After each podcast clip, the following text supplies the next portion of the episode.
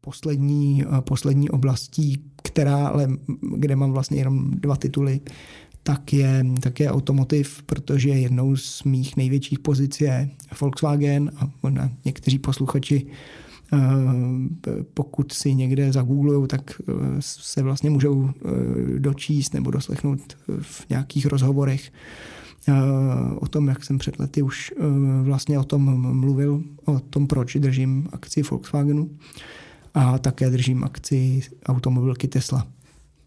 Na to jsem se chtěl právě zeptat. A držíte na long nebo na short? držím, já držím všechno na long, takže to je jednoduchá odpověď. Na, na long. A jezdíte Teslou nebo Volkswagenem? Já jezdím, jezdím Volkswagenem. Já teda nejsem řidič, takže... Eh, takže Máte řidiče? Eh, takže mám, mám řidiče eh, z nejmilejších, totiž mojí manželku. A, a vzhledem k tomu počtu dětí, tak máme transportéra devítimístního.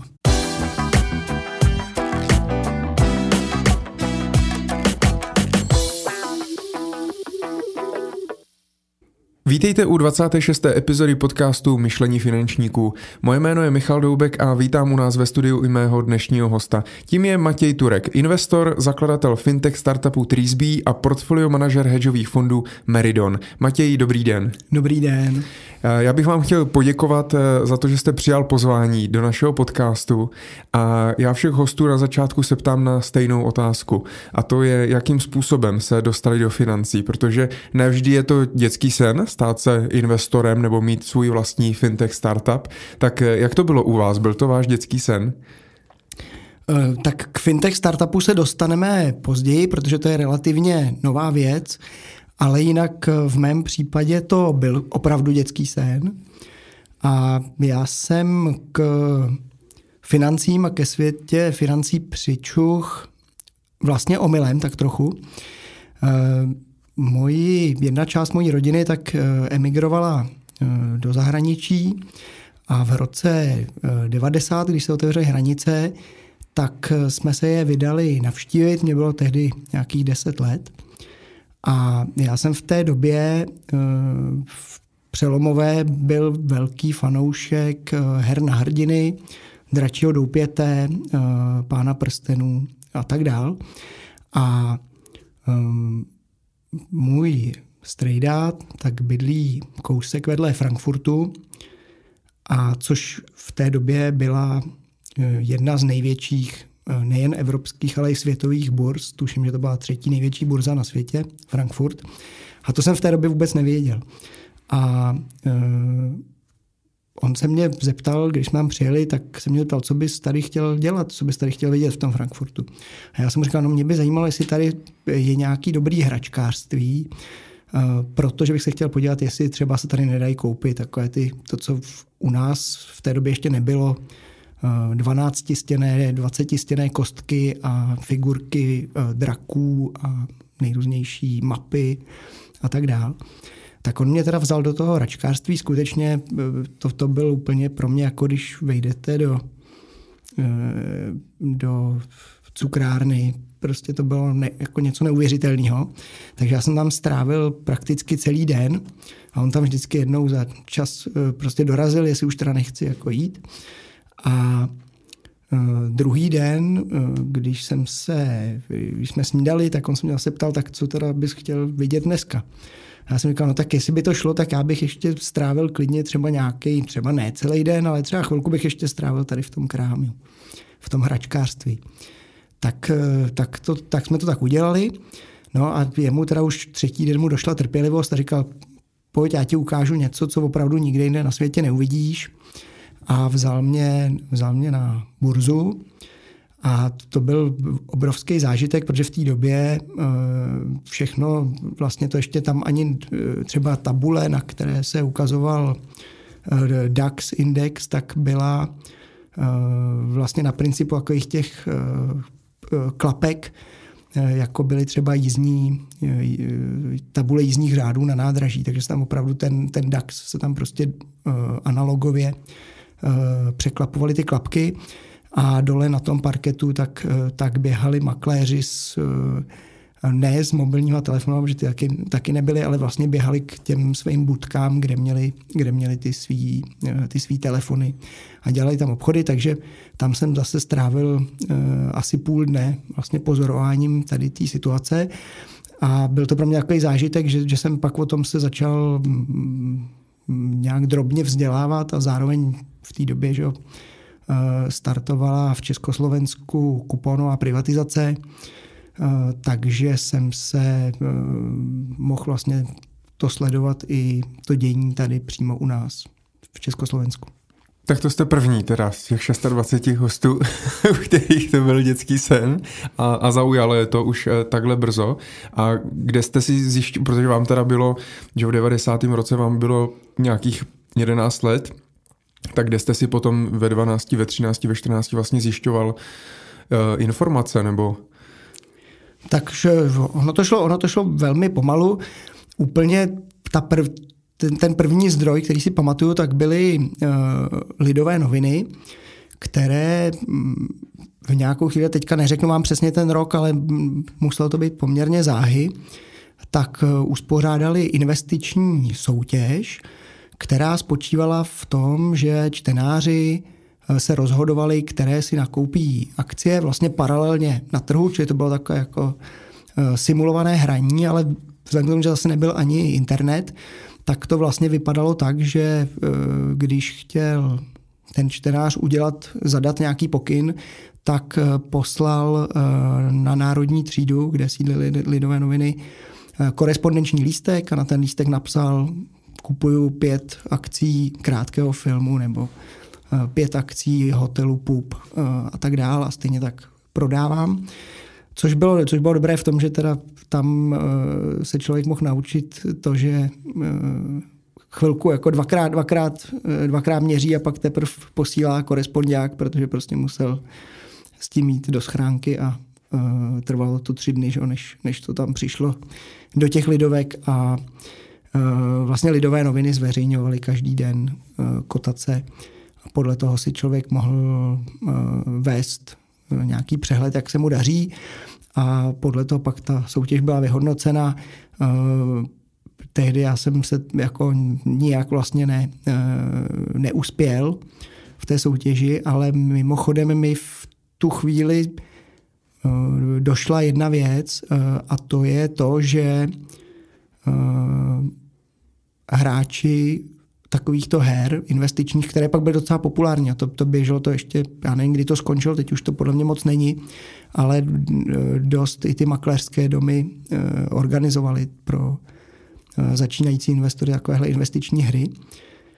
Tak ty, ty úspěšní hráči v těch hrách tak v podstatě byli, byli ty, kteří nejvíc riskovali a zároveň měli štěstí neprodělat ale vlastně kdo uvažoval o tom eh, z toho investičního pohledu, tak vlastně neměl vůbec šanci eh, tam prorazit nějakým žebříčkem, protože samozřejmě v těch hrách nebylo vůbec reflektováno, jestli ten člověk podstupuje nějaké nadměrné riziko nebo ne. A v podstatě nejlepší herní strategií bylo vsadit všechno na jednu kartu a pokud možno to ještě nějak zapákovat a doufat, že se trefí člověk do, ten, do toho správného titulu a vyhraje zlatou medaili. A, a rodiče investovali v, v rámci kuponové privatizaci, ať už úspěšně nebo neúspěšně? Rodiče nějak trošku investovali, ale uh, oni své jednak teda uh, potom vlastně kuponovou knížku jednu, tak mi uh, věnovali, ale další ty kuponové knížky tak věnovali na nějaké filantropické účely, protože tehdy byly, bych řekl, organizace, které napadlo, že vlastně mohou místo nějakého daru, takže mohou získat od lidí, kteří třeba nechtějí investovat nebo nevědí, jak to, co s tím udělat, tak získat ty kuponové knížky. Ale upřímně, jestli se jim pak nějak dařilo těmto organizacím nebo ne, tak to nevím.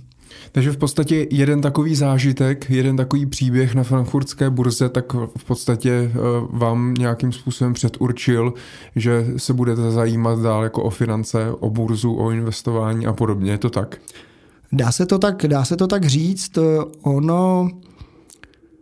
Hmm, asi sklon k tomu stát se investorem je dán několika faktory, povahovými rysy a, a, a tak dál, které se třeba nemusí uplatnit nutně, nutně v tom investování. A dovedu si představit, že kdyby v tom 89. roce nedošlo k té změně, ke které tady došlo, tak bych eh, si našel nějaké jiné povolání, protože skutečně bych to nazval povoláním, eh, které, eh, které, kde třeba člověk může využít ty stejné, ty stejné predispozice, ale nemusí to být nutně, nutně investování. Když máte takový zážitek, tak mě napadá otázka, kam jste zatím vzal své, své dcery na zážitek někam. tak já mám čtyři dcery, zážitků oni mají poměrně, poměrně hodně a e, v tomhle tom množství tak už je vidět, jak je každá z nich úplně jiná a e, každou oslovuje skutečně něco, něco jiného a to včetně toho, že prostě e, když půjdu jako z jednoho extrému do druhého, tak, tak třeba i když chodíme do kostela, tak jsou dcery, prostě, které vyloženě z toho mají uh, požitek a uh, dobrý Prostě je na nich vidět, že mm-hmm. je to prostě baví. A jsou ty, kteří to nesnáší. A jsou ty, který, jsou, jsou, jsou ty, kteří to nesnáší. A stejně tak je tomu se vším jiným. Když teda se bavíme o penězích, tak skutečně jedna z těch čtyř dcer zdá se, že má lásku k penězům v trochu větší míře než, než její sestry. A tady já si teda dovolím citovat a řeknu, no, mám ráda peníze, ale jenom ty svoje. takže, takže, kolik je? ty je 8 let.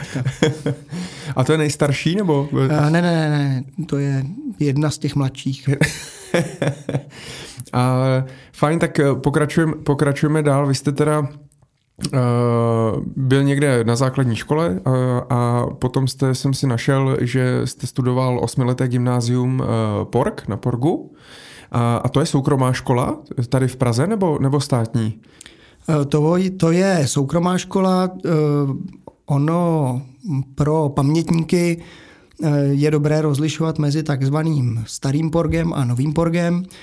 Ten původní pork eh, byla škola, kterou zřizovala eh, vlastně jako spolek eh, učitelů, rodičů a přátel té školy pod vedením Ondřeje Štefla, dnes ředitele agentury SCIO. Mm-hmm. A ten původní pork tak byl založen na několika takových myšlenkách, principech, především otevřenosti malého kolektivu, velké diverzity a hodně velké liberálnosti. Ten eh, současný pork, který je eh, víceméně, dá se říci, komerčním projektem, tak se neliší jenom touto stránkou, ale liší se také tím, že ten přístup eh, na tom novém porgu je hodně orientován na výsledky, na mm, dovednosti, které jsou, eh, bych řekl, eh, právě zužitkovatelné třeba hodně v eh, biznisu nebo v nějakých kompetitivnějších odvětvích, třeba jako je věda. Ten, ten původní pork tak byl opravdu zaměřen hodně humanitně, umělecky, liberálně.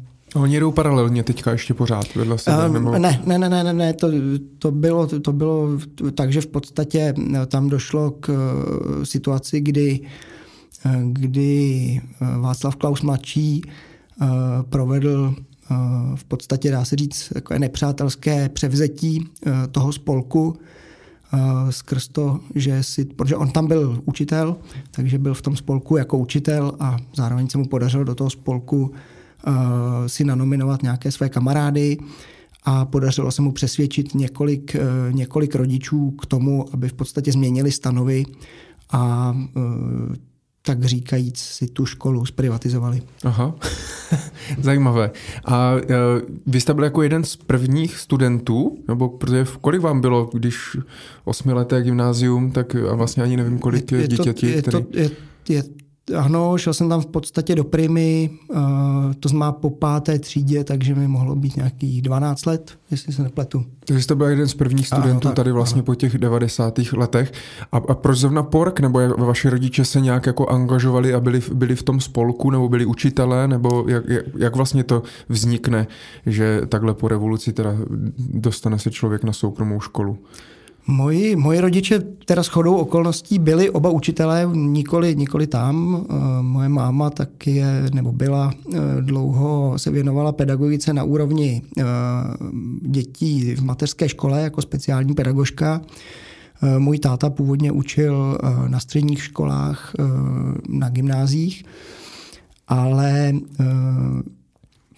spíš než že by nějak byli spojeni s tou školou, která vlastně vznikla pár měsíců předtím, než, eh, než mě tam poslali, tak eh, si uvědomovali eh, hodnotu vzdělávání a právě ne v tom smyslu jako přípravy na nějaké budoucí povolání nebo pro získání nějakého statutu nebo nějakého společenského kapitálu, ale spíš v tom smyslu, že eh, ten věk toho dítěte eh, nebo mladého studenta, tak je škoda vlastně prosedět v lavici a mm, tím, že a nerozvíjet se. Jo, a že to, že, to, že, to ne, že to nemá být vlastně příprava na něco, na, nějaký, na nějakou dospělost, ale že to je kus života, který je pěkný si eh, odžít. A mm, vlastně moje rodiče na tuto myšlenku navedla eh, paní profesorka Rákosníková, která na tom porku byla v tom původním pedagogickém sboru. A to je profesorka, eh, profesorka, která se věnuje folklornímu tanci, zpěvu, společenské výchově. A vlastně to byla naše rodina známá eh, už z té doby, už z té doby před, eh, před tím převratem a ta nás na tuto myšlenku přivedla. Ale tak pokud jste z učitelské rodiny, tak jste nebyl úplně asi jako z extrémně bohaté rodiny, to znamená, bylo to dostupný tím pádem, anebo si museli vaši rodiče jako dost odepřít, abyste vy mohl studovat? Já vám řeknu dva pohledy. Jo. Ten pohled, který jsem měl v té době, kdy jsem tam studoval, tak to bylo tak, že uh, si rodiče skutečně poměrně hodně odepřeli. Uh, tehdy to školné, to vám mohu říct, to si pamatuju dodnes, tak stálo vlastně 8 tisíc korun ročně, což z dnešního pohledu vypadá legračně, ale tehdy to bylo skutečně uh, poměrně hodně peněz. A uh, ne snad, že by si jako nemohli dovolit něco jiného, to ne, jo. ale byla to částka prostě, o který člověk opravdu přemýšlí, e, zvlášť teda v kontextu toho, že já mám čtyři další sourozence, takže to nebylo tak jako uh, jediná věc, o který, o který uvažovali. A potom samozřejmě to školní nějak dál e, stoupalo a dosáhlo to právě i potom vlastně v kontextu, v kontextu toho převratu s panem Klausem tak to dosáhlo toho, že jsem z té školy odešel, takže já jsem potom odmaturoval na gymnáziu arabská místo, eh, místo na Porgu. Eh, nicméně, eh, nicméně vlastně v podobné situaci tak byla naprostá většina dalších studentů a tehdy skutečně na tu školu dávali rodiče spíš vlastně jako nemajetní nebo právě z takovýchto profesí typicky lékaři, právníci, eh, umělci, učitelé a tak dál. A konec konců vlastně podnikatelská vrstva v té době ještě vůbec neexistovala. A v, Česk- v Československu. A to je ten pohled, který jsem měl v té době, když se na to vlastně podívám zpětně, tak mně dochází, že to je mm, tak trošku naopak a že vlastně všechny ty rodiny nebo velká většina těch rodin, které tam, eh, která je učinili tohleto poměrně eh, riskantní rozhodnutí, poměrně odvážné rozhodnutí věnovat eh, tolik peněz na vzdělání dětí, tak si to mohli dovolit proto, že měli velmi silný sociální kapitál právě v rodinách, ať už proto, že to byly, že to byly rodiny dizidentů, umělců, lékařů a tak dále. A vlastně, když se podíváte do hlubší historie těch rodin, tak zjistíte, že prakticky tam jsou vždycky nějaké linky u prarodičů, praprarodičů na vlastně politickou nebo i hospodářskou, lékařskou a, a tak dále elitu z první republiky a podobně. Takže, takže svým způsobem se dá říct, že vlastně v tomto směru i moji rodiče patřili mezi tu eh, mezi ty lépe narozené, kteří měli to štěstí, že se prostě narodili do rodiny, která si vážila vzdělání. Mhm. A kam chodí vaše dcery do školy? Uh, tak jen moje... Nemusíte nejst... konkrétně, ale tak a typu, že asi jsou to nějaké třeba soukromé nebo alternativní, nebo že nechodí asi na úplně normální běžnou pražskou školu. Tak eh, je, je, je, to, je to tak. Eh, já, my jsme o tom s manželkou docela, docela přemýšleli a vlastně naše nátura je taková posílat, eh, posílat holky do běžné základní školy, protože vlastně to, to dělení a tohle to rozvrstvení jako vnímáme jako velmi negativní, negativní rys právě českého školství. Nicméně eh, bylo to tak, že eh, vlastně u těch nejstarších dcer tak ten, ta srážka s tou realitou jako byla, byla příliš, eh, příliš velká prostě na nás a jako neměli jsme tu kapacitu vlastně, vlastně vydržet to, že, to, že nám ty běžné základní školy vnucují například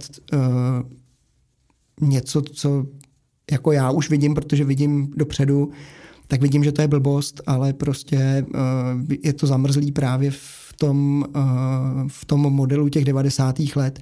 Například uh, hodiny angličtiny. Prostě ty, ty děti se prostě učejí od první třídy angličtinu a je to prostě taková modla jako Eh, jako kdyby prostě to, že se naučíte anglicky, tak vám eh, zajistilo, eh, zajistilo potom živobytí na dalších 70 let. A přitom, přitom když se podíváte, když se podíváte do Google, Amazonu a tak dál, tak tak vlastně na těch, na těch ty zajímavé, tu zajímavou práci, tak tam dělají lidé, kteří často se anglicky naučili, když jim bylo 30 eh, a podobně. Takže, eh, takže to nás bylo moc, takže jsme potom vzali eh, dvě starší holky formálně do domácího vzdělávání, nicméně my jsme neměli čas je vzdělávat doma, takže, jsme, takže byli ve skupině, vzdělávací skupině Země kvítek. Pokud máte teďka děti v tomto věku, jak můžu doporučit, Eh, kde se vlastně mm, deset dětí eh, vzdělávalo eh, dohromady.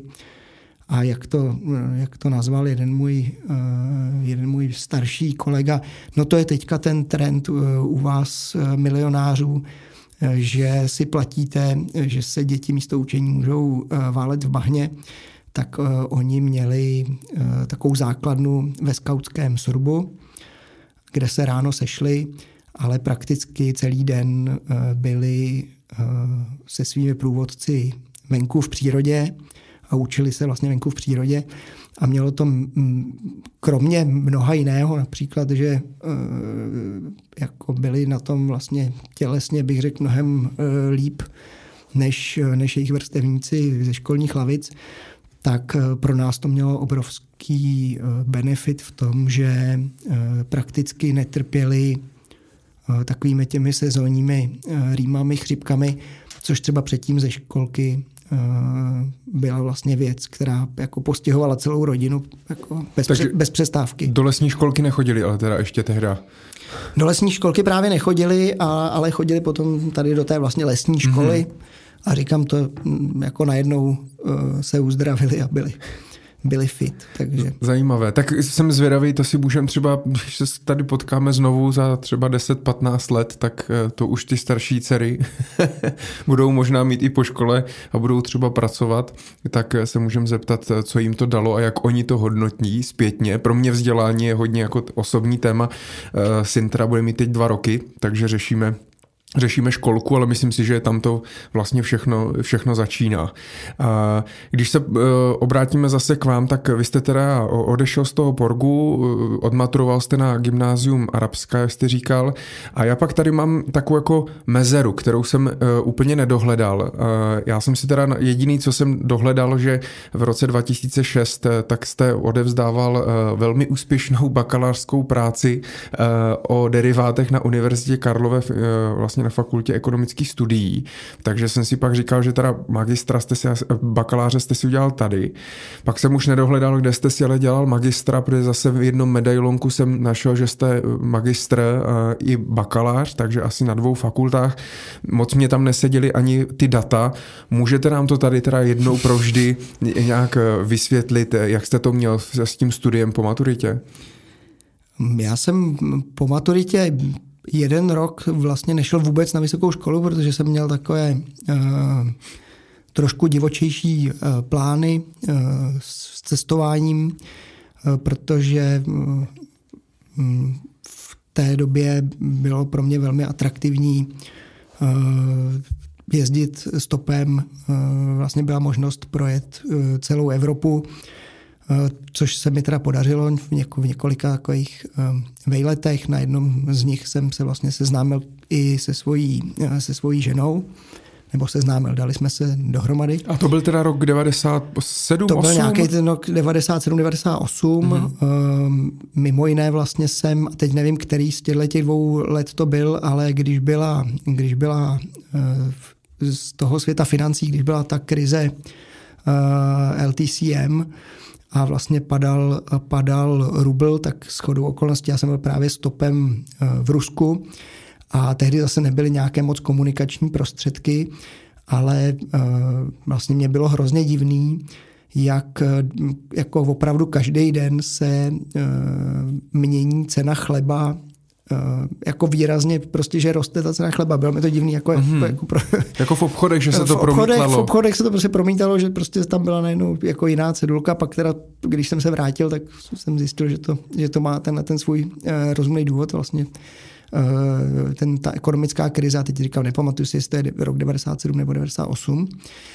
A uh, potom tyhle ty moje uh, plány, tak vlastně během toho roku, eh, což je podle mě rok teda 99, eh, tak, eh, tak nějak trošku narušili nějaké zdravotní obtíže a rozhodl jsem se vlastně, že teda půjdu na vysokou školu a protože jsem se hodně věnoval v té době překladatelství a to zase je něco, co máme v rodině. Můj táta jako koníček si překládal ehm, básně a ehm, i nějaké delší texty.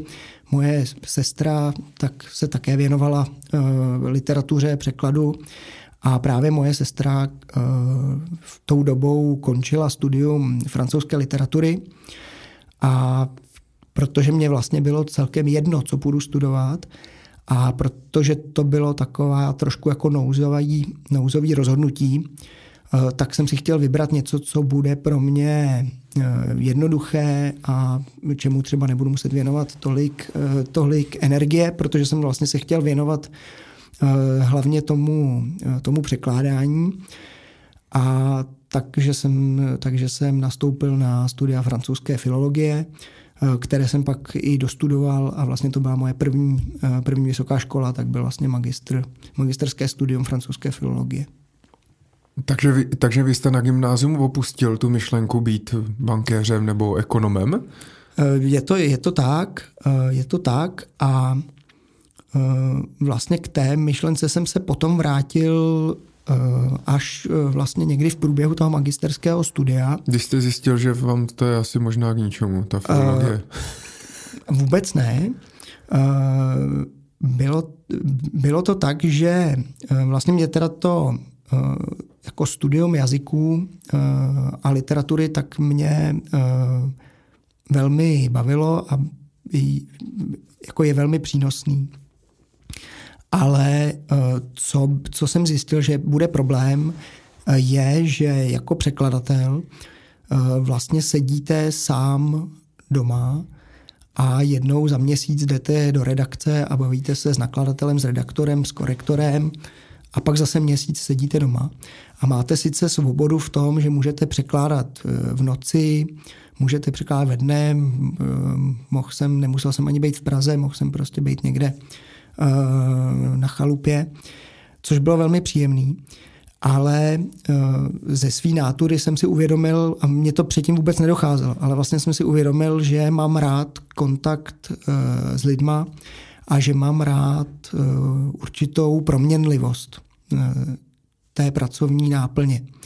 Takže jsem si uvědomil, že přestože mě to baví, přestože se mi to líbí, přestože mi to snad i šlo docela dobře, bych řekl, tak eh, jsem věděl, že to psychologicky eh, není dlouhodobě udržitelný. A zase úplnou schodou, eh, schodou náhod tak jsem se vlastně dozvěděl o studiu ekonomie na Institutu ekonomických studií. A to, co mě tam zaujalo, tak ještě vlastně víc než ten biznis, tak byla, eh, tak byla matematická a statistická eh, důraz vlastně na tyto, na tyto dva předměty.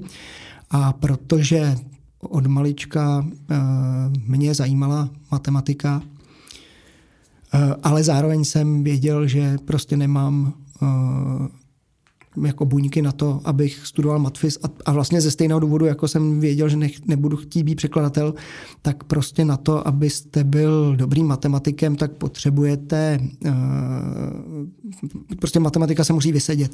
Musíte mít ten Sitzfleisch. A já jsem věděl, že ten Sitzfleisch mít nebudu, ale že uh, vlastně tady najednou se mi nabízí možnost jak se do toho poměrně intenzivně ponořit, ale jenom na omezenou dobu a vlastně proniknout do, prostě se vyhecovat a proniknout i do takových, řekl bych, středně pokročilých středně pokročilých eh, odvětví, eh, odvětví matematiky eh, a ještě to vlastně bude k něčemu, že mi to třeba pak otevře, otevře cestu někam do zaměstnání. Mm-hmm.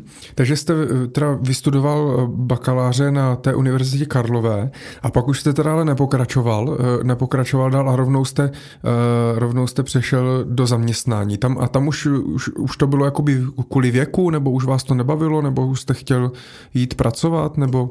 No hlavně, hlavně ono třeba i vlastně u té, u té francouzské filologie, tak já jsem studoval celého toho magistra jenom proto, že vlastně to tehdy nebyla jiná možnost. A já jsem z povahy člověk, který právě má rád, když se věci mění, když se objevují nové výzvy a tak dál. A e, jsem e, dokážu jít cíleně za nějakým dlouhodobým cílem, pokud se vlastně ale proměňuje, proměňuje to, to okolí. Takže když ještě zpátky se vrátím k tomu koníčku eh, toho dračího doupěte, těch her na hrdiny, tak já jsem eh, těm hrám věnoval, troufnu si říct, třeba 6 let, skutečně skoro každý víkend. Eh, jsme se scházeli s partou kamarádů v 9 hodin v sobotu v 9 ráno a hráli jsme prostě do 9, do 10, do 11 večer. 12 hodin, takhle prostě třeba každý druhý víkend. A já mám rád právě, když se něčemu můžu takhle věnovat dlouho, ale když je to, když je to proměnlivý. Jo. Ale studovat vlastně jako pět let to stejný, když můžu studovat další tři roky něco jiného, tak, tak radši budu studovat něco jiného ty tři roky. Eh, nejsem prostě ten typ, který by 20 let seděl v té stejné laboratoři a zkoumal tu stejnou věc. A kolika jazyky teda umíte mluvit dneska? No, domluvím se dneska asi jenom anglicky a francouzsky, ale v průběhu, eh, v průběhu života byly různé fáze, kdy jsem se domluvil jednak eh, japonsky Jednak rusky, což domluvit se rusky nebylo tak, tak obtížné. Domluvím se na nějaký základní bázi španělsky dneska. A No a vy jste vlastně teda úspěšně dostudoval tu univerzitu Karlovu a nastoupil jste do uh, Ernst, Ernst and Young, do vlastně jedné auditorské firmy uh, z Velké čtyřky. Takovej, řekl bych, možná standardní krok těch jako úspěšných absolventů ekonomických škol. Bylo to plánované, nebo to byla náhoda, že jste zrovna šel do tady té firmy? Bylo, bylo, to, bylo to plánované. Já jsem uh, vlastně se zpátky k tomu, uh, k tomu studiu těch investičních věcí a kapitálových trhů, tak jsem se dostal uh, o něco, o něco dříve, než jsem vlastně nastoupil na to, na to bakalářské studium té ekonomie.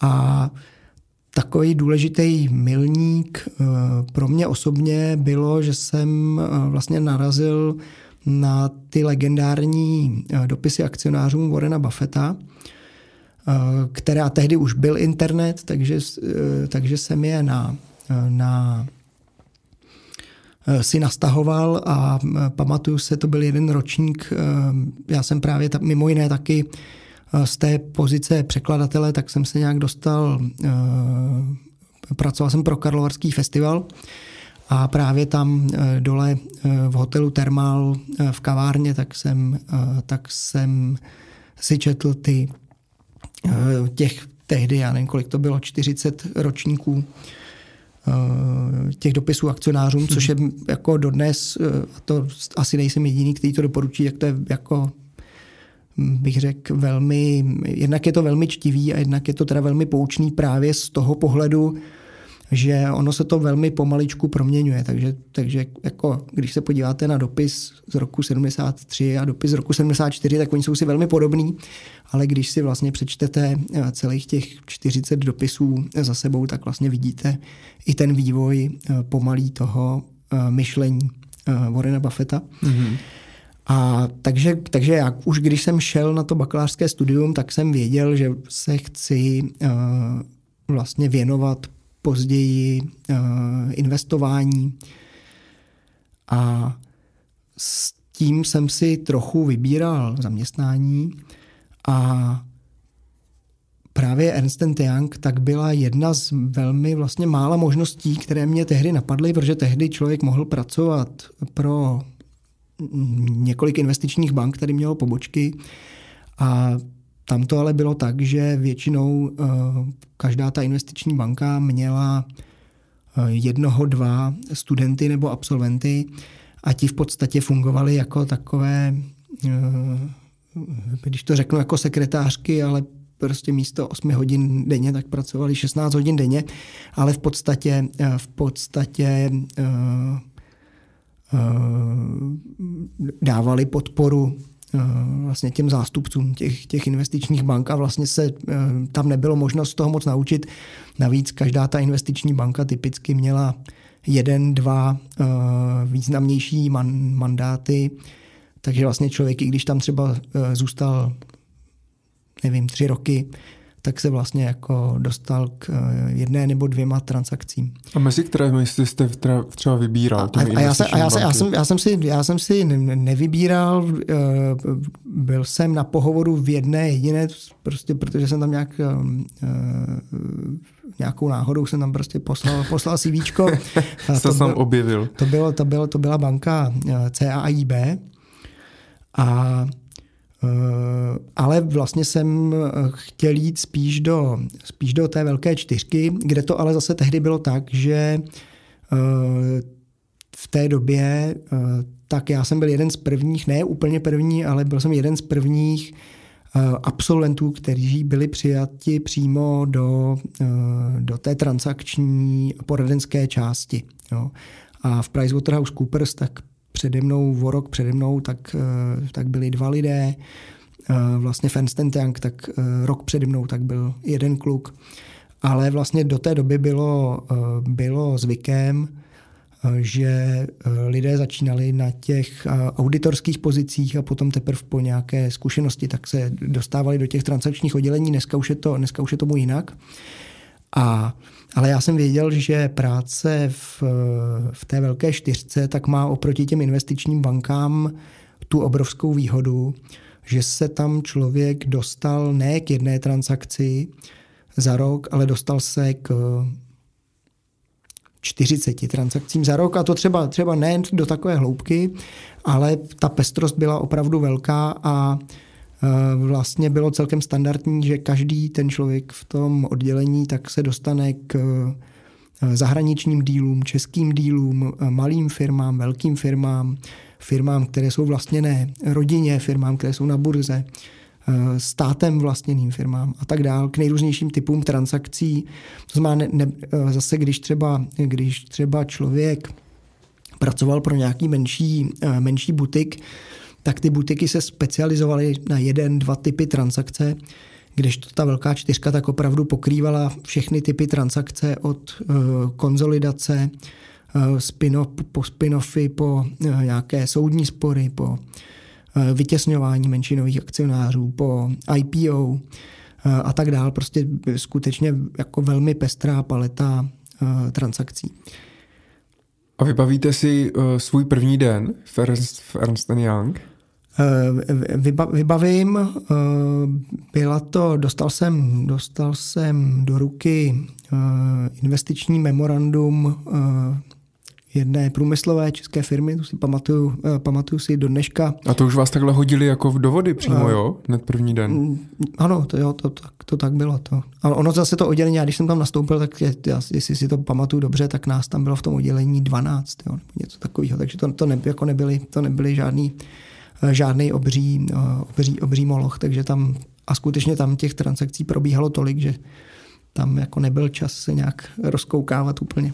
Ty jste neměl pololetní jako školení někde, nebo abyste se to naučil, takže jste se prostě učil za běhu. U, u, učil jsem se za běhu. Eh, na druhou stranu musím říct, že vlastně i to, eh, i to průběžné vzdělávání, tak v té velké čtyřce zase tím, že to je nějaká globální organizace, eh, tak je velmi dobře podchycené. Takže spíš než půl roku na začátku, tak to skutečně bylo tak, že mm, jako každé dva měsíce Eh, člověk odjel na dva dny na nějaké eh, školení k nějaké právě třeba speciální, speciálnímu typu transakce, k nějakému speciálnímu typu oceňování a tak dále. Takže to, to vzdělání uh, už v té době a dneska je to jistě propraco, ještě propracovanější, tak, uh, tak bylo velmi dobře zvládnuté a velmi obohacující. Říká se, že práce ve Velké čtyřce je mm, je jako hodně náročná, jak časově, tak eh, psychicky. Eh, vnímal jste to nebo měl jste to eh, taky tak? Měl jsem to taky tak. Musím říct ale, že to do velké míry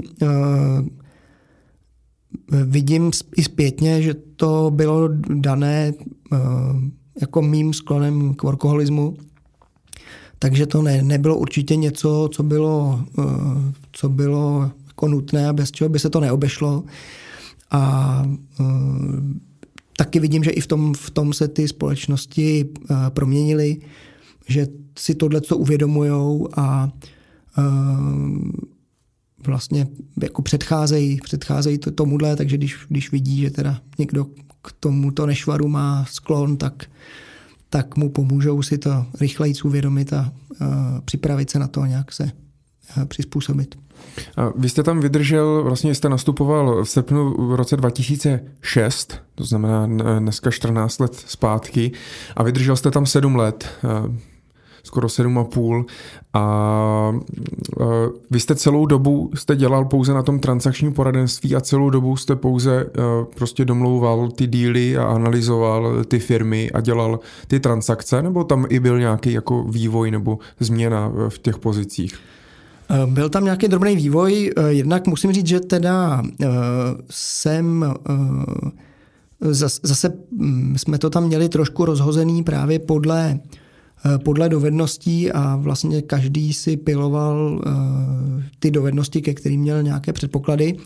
Takže já jsem třeba se vůbec vlastně nezajímal právě o to, o to domlouvání těch dílů, a byl jsem vlastně na té straně, na té straně analytické, oceňovací A tomu jsem se hodně věnoval a zároveň potom, potom jsem přičichl na chvilku k takové docela zajímavé zvláštní oblasti, což byla oblast restrukturalizací a dá se říct, že to byl takový trošku adrenalinový sport, protože to byla práce pro firmy, které se ocitly v eh, buď to v předlužení nebo v eh, nějakém hotovostním eh, potížích s hotovostí.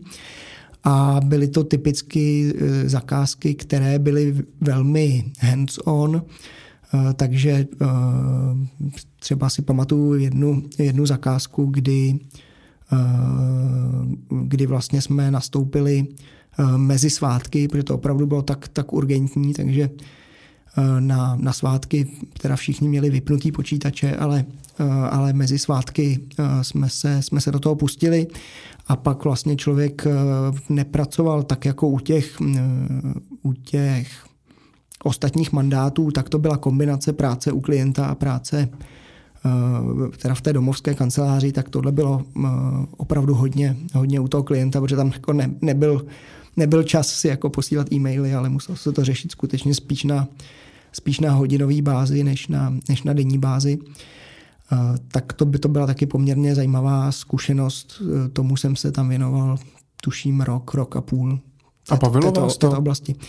Bavilo, bavilo mě to hodně, ale vlastně to mělo takový trošku nepříjemný psychologický efekt, podobně jako s tím překladatelstvím, protože eh, vlastně to najednou bylo eh, tři měsíce intenzivně jedna zakázka eh, a v kontaktu vlastně s velmi úzkým okruhem lidí, to znamená, řeknu, s jedním kolegou, s finančním ředitelem, s, s výkonným ředitelem a s zástupcem věřitelů. Jo. Takže vlastně člověk najednou byl, a často, a bylo to mimo Prahu, takže člověk bydlel někde, někde v hotelu Jo, že jste jel vlastně přímo do, tě, do těch firm. Přes, přes, přesně ta, přesně tak, přesně tak. Jo. Takže to najednou znamenalo, a, a teďka ty firmy, které se ocitají v těch problémech, uh, tak z velké části to jsou průmyslové firmy, které prostě jsou někde in the middle of nowhere. Takže tam jste prostě v hotelu a řešíte, uh, řešíte jejich krizovou situaci tři měsíce uh, někde.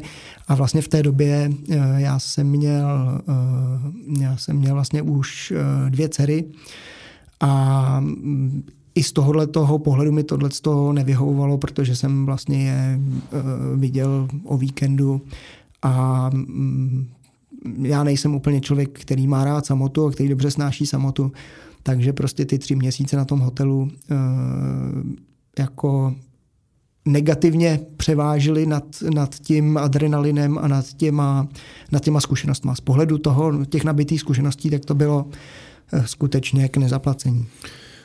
No a finančně to bylo asi zajímavé, takže minimálně nějaké peníze jste, nějaké peníze jste vydělal, ale asi v podstatě není dostatek peněz na to, aby to jako vykoupilo toho člověka v tom, že pak nevidí vůbec rodinu, že?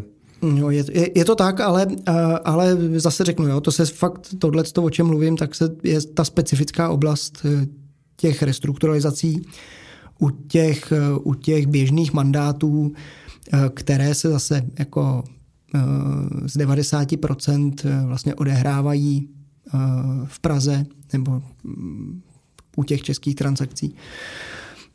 A jsou vlastně velmi pestré a zároveň člověk může pracovat na dvou, na třech, na čtyřech mandátech. Zároveň, tak tam tenhle ten problém vůbec nebyl a naopak to bylo jako velmi komfortní velmi, a velmi, velmi příjemný zaměstnání. A, a vedl jste nějakou, e, jako přímo nějakou jednu transakci, nebo jako díky vám třeba ten deal e, se, se udělal, nebo, jako byli, nebo jste byli jenom prostě součástí nějakého týmu vždycky?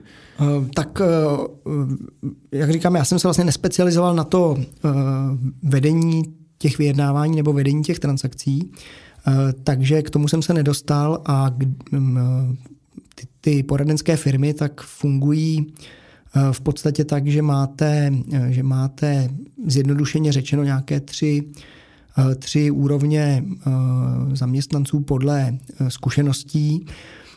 Takže jednak máte ty nejmladší kolegy, kteří se, kteří se učí a získávají ty zkušenosti.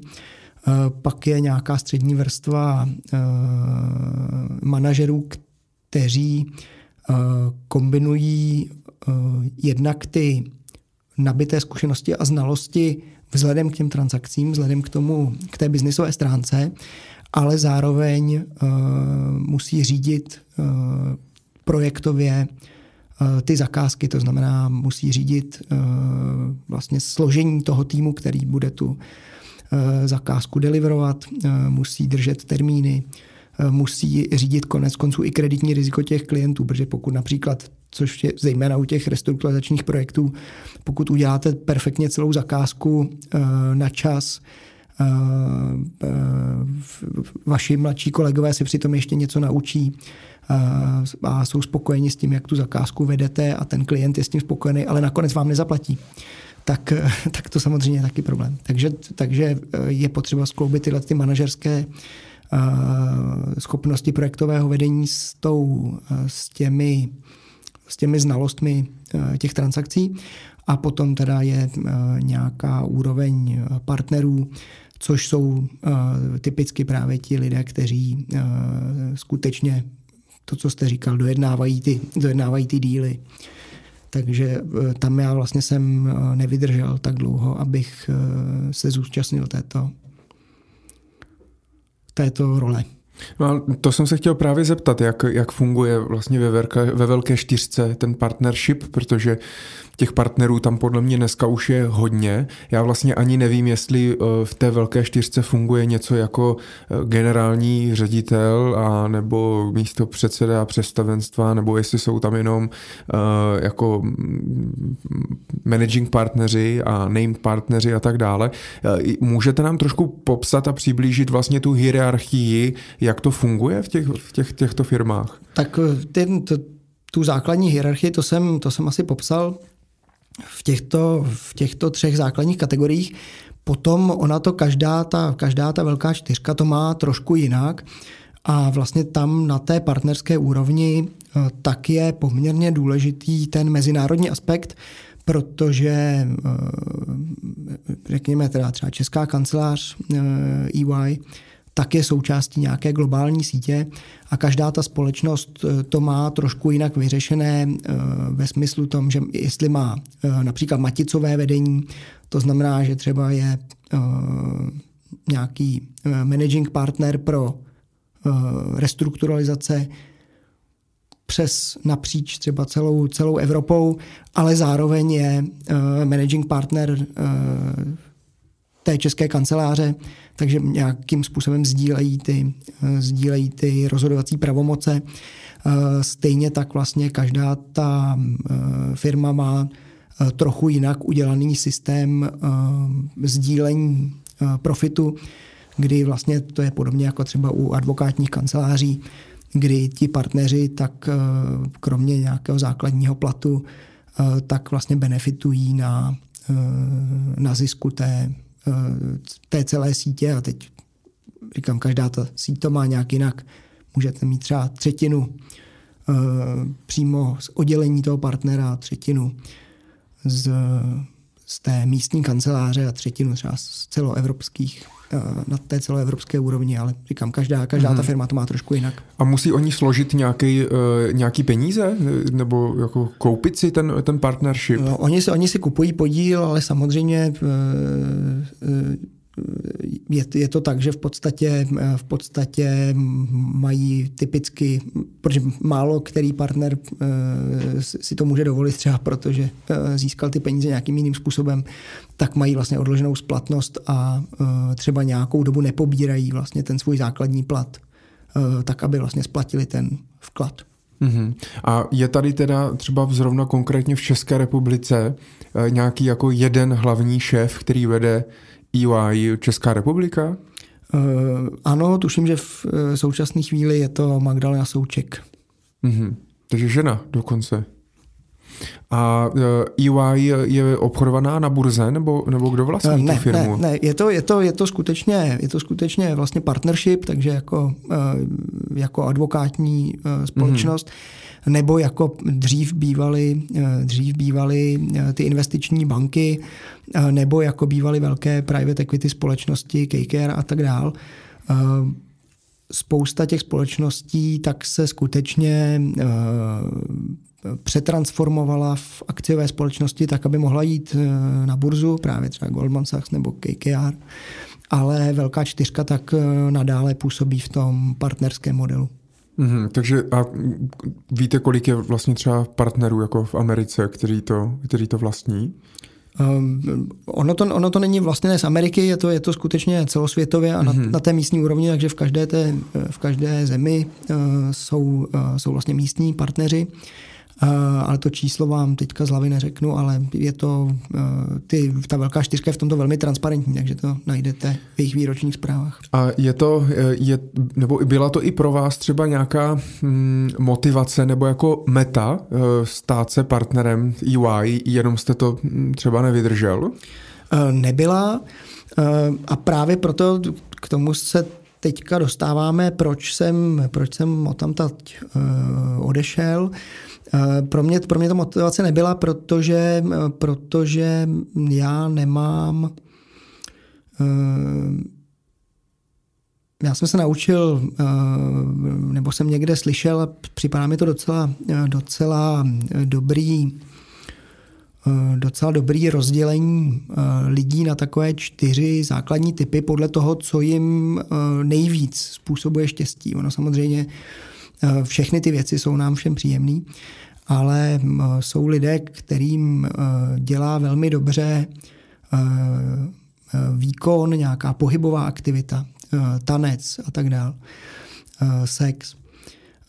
To je jeden typ lidí. Pak je druhý typ lidí, který, a to jsou právě asi lidé, kteří se typicky stávají partnery ve velké čtyřce, tak to jsou lidé, kteří kterým dělá dobře status, kterým dělá dobře eh, to, že je vlastně obdivují jejich kolegové, to, že eh, je respektují. Eh, třetí typ je, je já tomu říkám dopaminový typ. To jsou lidé, kteří mají rádi výsledky, bez ohledu právě na to, jestli je někdo za to pochválí nebo ne, tak to je, to je můj typ a jsem v tomhle teda hodně, hodně vyhraněný. A pak je, pak je třetí typ a to jsou, to jsou lidi, kteří mají rádi příjemnou atmosféru, pohlazení, klid, nějaké příjemné prostředí, příjemný zážitek. Tak uh, i z, toho, z tohohle důvodu, že jak jsem řekl, já jsem v tomhle tom hodně vyhraněný, uh, tak mě vždycky vlastně zajímala ta, ta podstata té věci víc než, víc než to, jak vysoko jsem někde na nějakém žebříčku a kolik budu mít podřízených. Mm-hmm. Takže v tom prosinci 2013, teda když jste odešel po sedmi a půl letech, tak to už dosáhlo teda nějakého jako vrcholu, eh, kdy jste si teda řekl, eh, potřebuju nějakou změnu.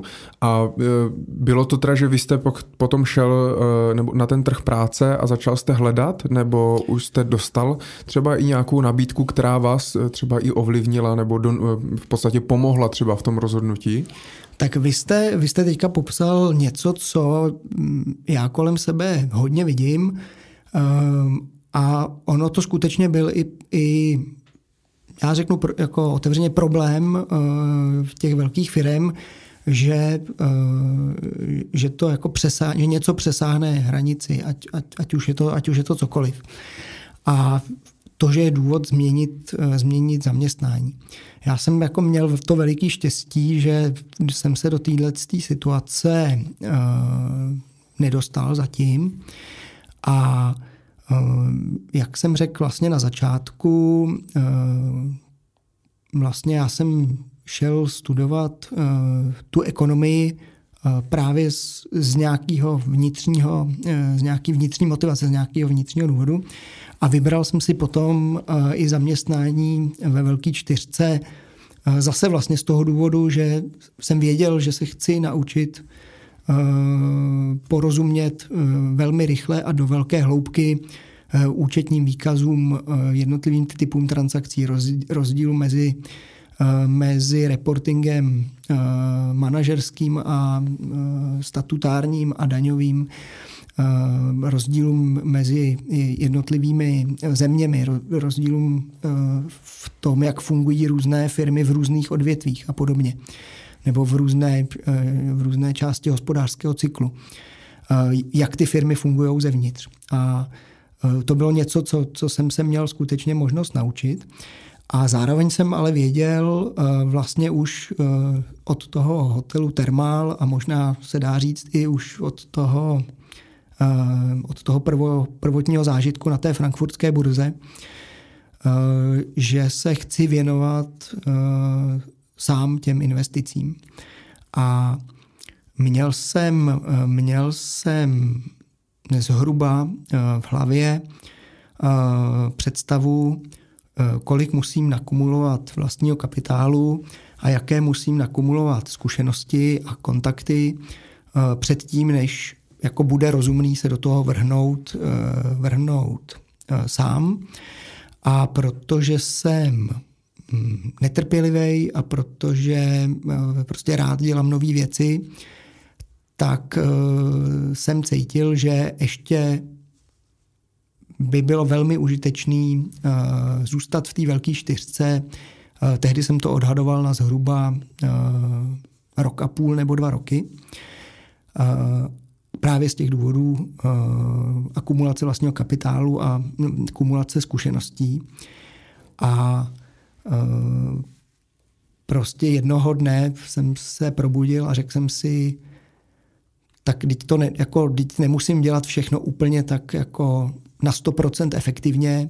Je to trošku brzo, ale prostě mám na to chuť tak to, eh, tak to udělám už prostě o ten rok a půl, eh, o ten rok a půl dřív. On se svět nezboří, eh, prostě ty doženu to, byť to bude třeba trošku náročnější, ale prostě doženu to, ten rozdíl už nebyl, ten rozdíl nebyl jako dramaticky, dramaticky velký, takže jsem se do toho vrhnul a zpětně za to musím říct, že toho rozhodnutí nelituju a že mm, prostě je dobrý dělat věci rychleji, než, eh, než, se někde, než se někde zbytečně eh, povlávat.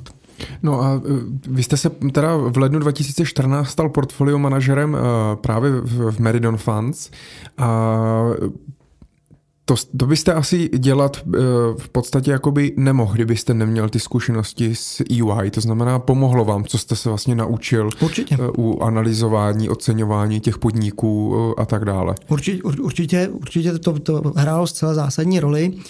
Já jsem vlastně byl trochu připravený, že si založím vlastní fond úplně jako sám, sám své mm-hmm. pomocí. A dá se říct, eh, dá se říct dobrou náhodou. Mm, kontaktoval jsem právníky a diskutoval jsem to s nima a eh, ty právníci, o kterých jsem uvažoval, že by mi s tím mohli pomoct, tak mi, tak mi říkali, hele, my už jsme s podobnou věcí pomáhali Tomášovi Sislovi, což byl a do dneska je managing partner Meridon Funds, tak si s ním, tak si s ním zajdi na snídani a on ti popíše, uh, jaký to mělo úskalí, uh, co se mu osvědčilo, co se mu, co se mu neosvědčilo a vlastně tím ušetříme trošku, trošku energii při tom, abychom ti vlastně to všechno, všechno vysvětlovali a zároveň vlastně si velmi rychle díky rozhovoru s ním uh, uvědomíš, jestli, jestli do tohohle chceš jít uh, nebo ne. Takže, takže já jsem šel na snídani uh, s Tomášem Sislem za vlastně úplně, úplně jiným účelem. A, a vy jste ho neznal teda vůbec? Já jsem, ho, já jsem vůbec neznal. A uh, padli jsme, si, padli jsme si do voka, pak jsme si, dali jsme si další schůzku, dali jsme si další schůzku a dospěli jsme vlastně z obou stran celkem jako bez, bez nějakých hlubších diskuzí k tomu, Eh, že je zcela zbytečný, abych eh, vydával všechnu tu energii kterou už on jednou vydal a on v té době v Meridon Funds vlastně měl jeden fond, který, protože Meridon Funds je zaměřený především na fondy investující do privátních aktiv, do takových těch věcí, na které si můžete sáhnout. A v té době tam měl jeden, měl jeden fond, který se ale orientoval na obchodování s dluhopisy a byl takového velmi spekulativního charakteru. A ten můj fond, který vedu, Meridon Global Equity Fund, tak je fond, který naproti tomu investuje výhradně do akcí, a žádné dluhopisy, e, deriváty e, nepoužívá. A zároveň je, jako bych řekl, pravým opakem spekulativního, spekulativního přístupu. A e, vlastně i nám došlo, že se tyhle ty dva fondy budou, budou vedle sebe pěkně doplňovat.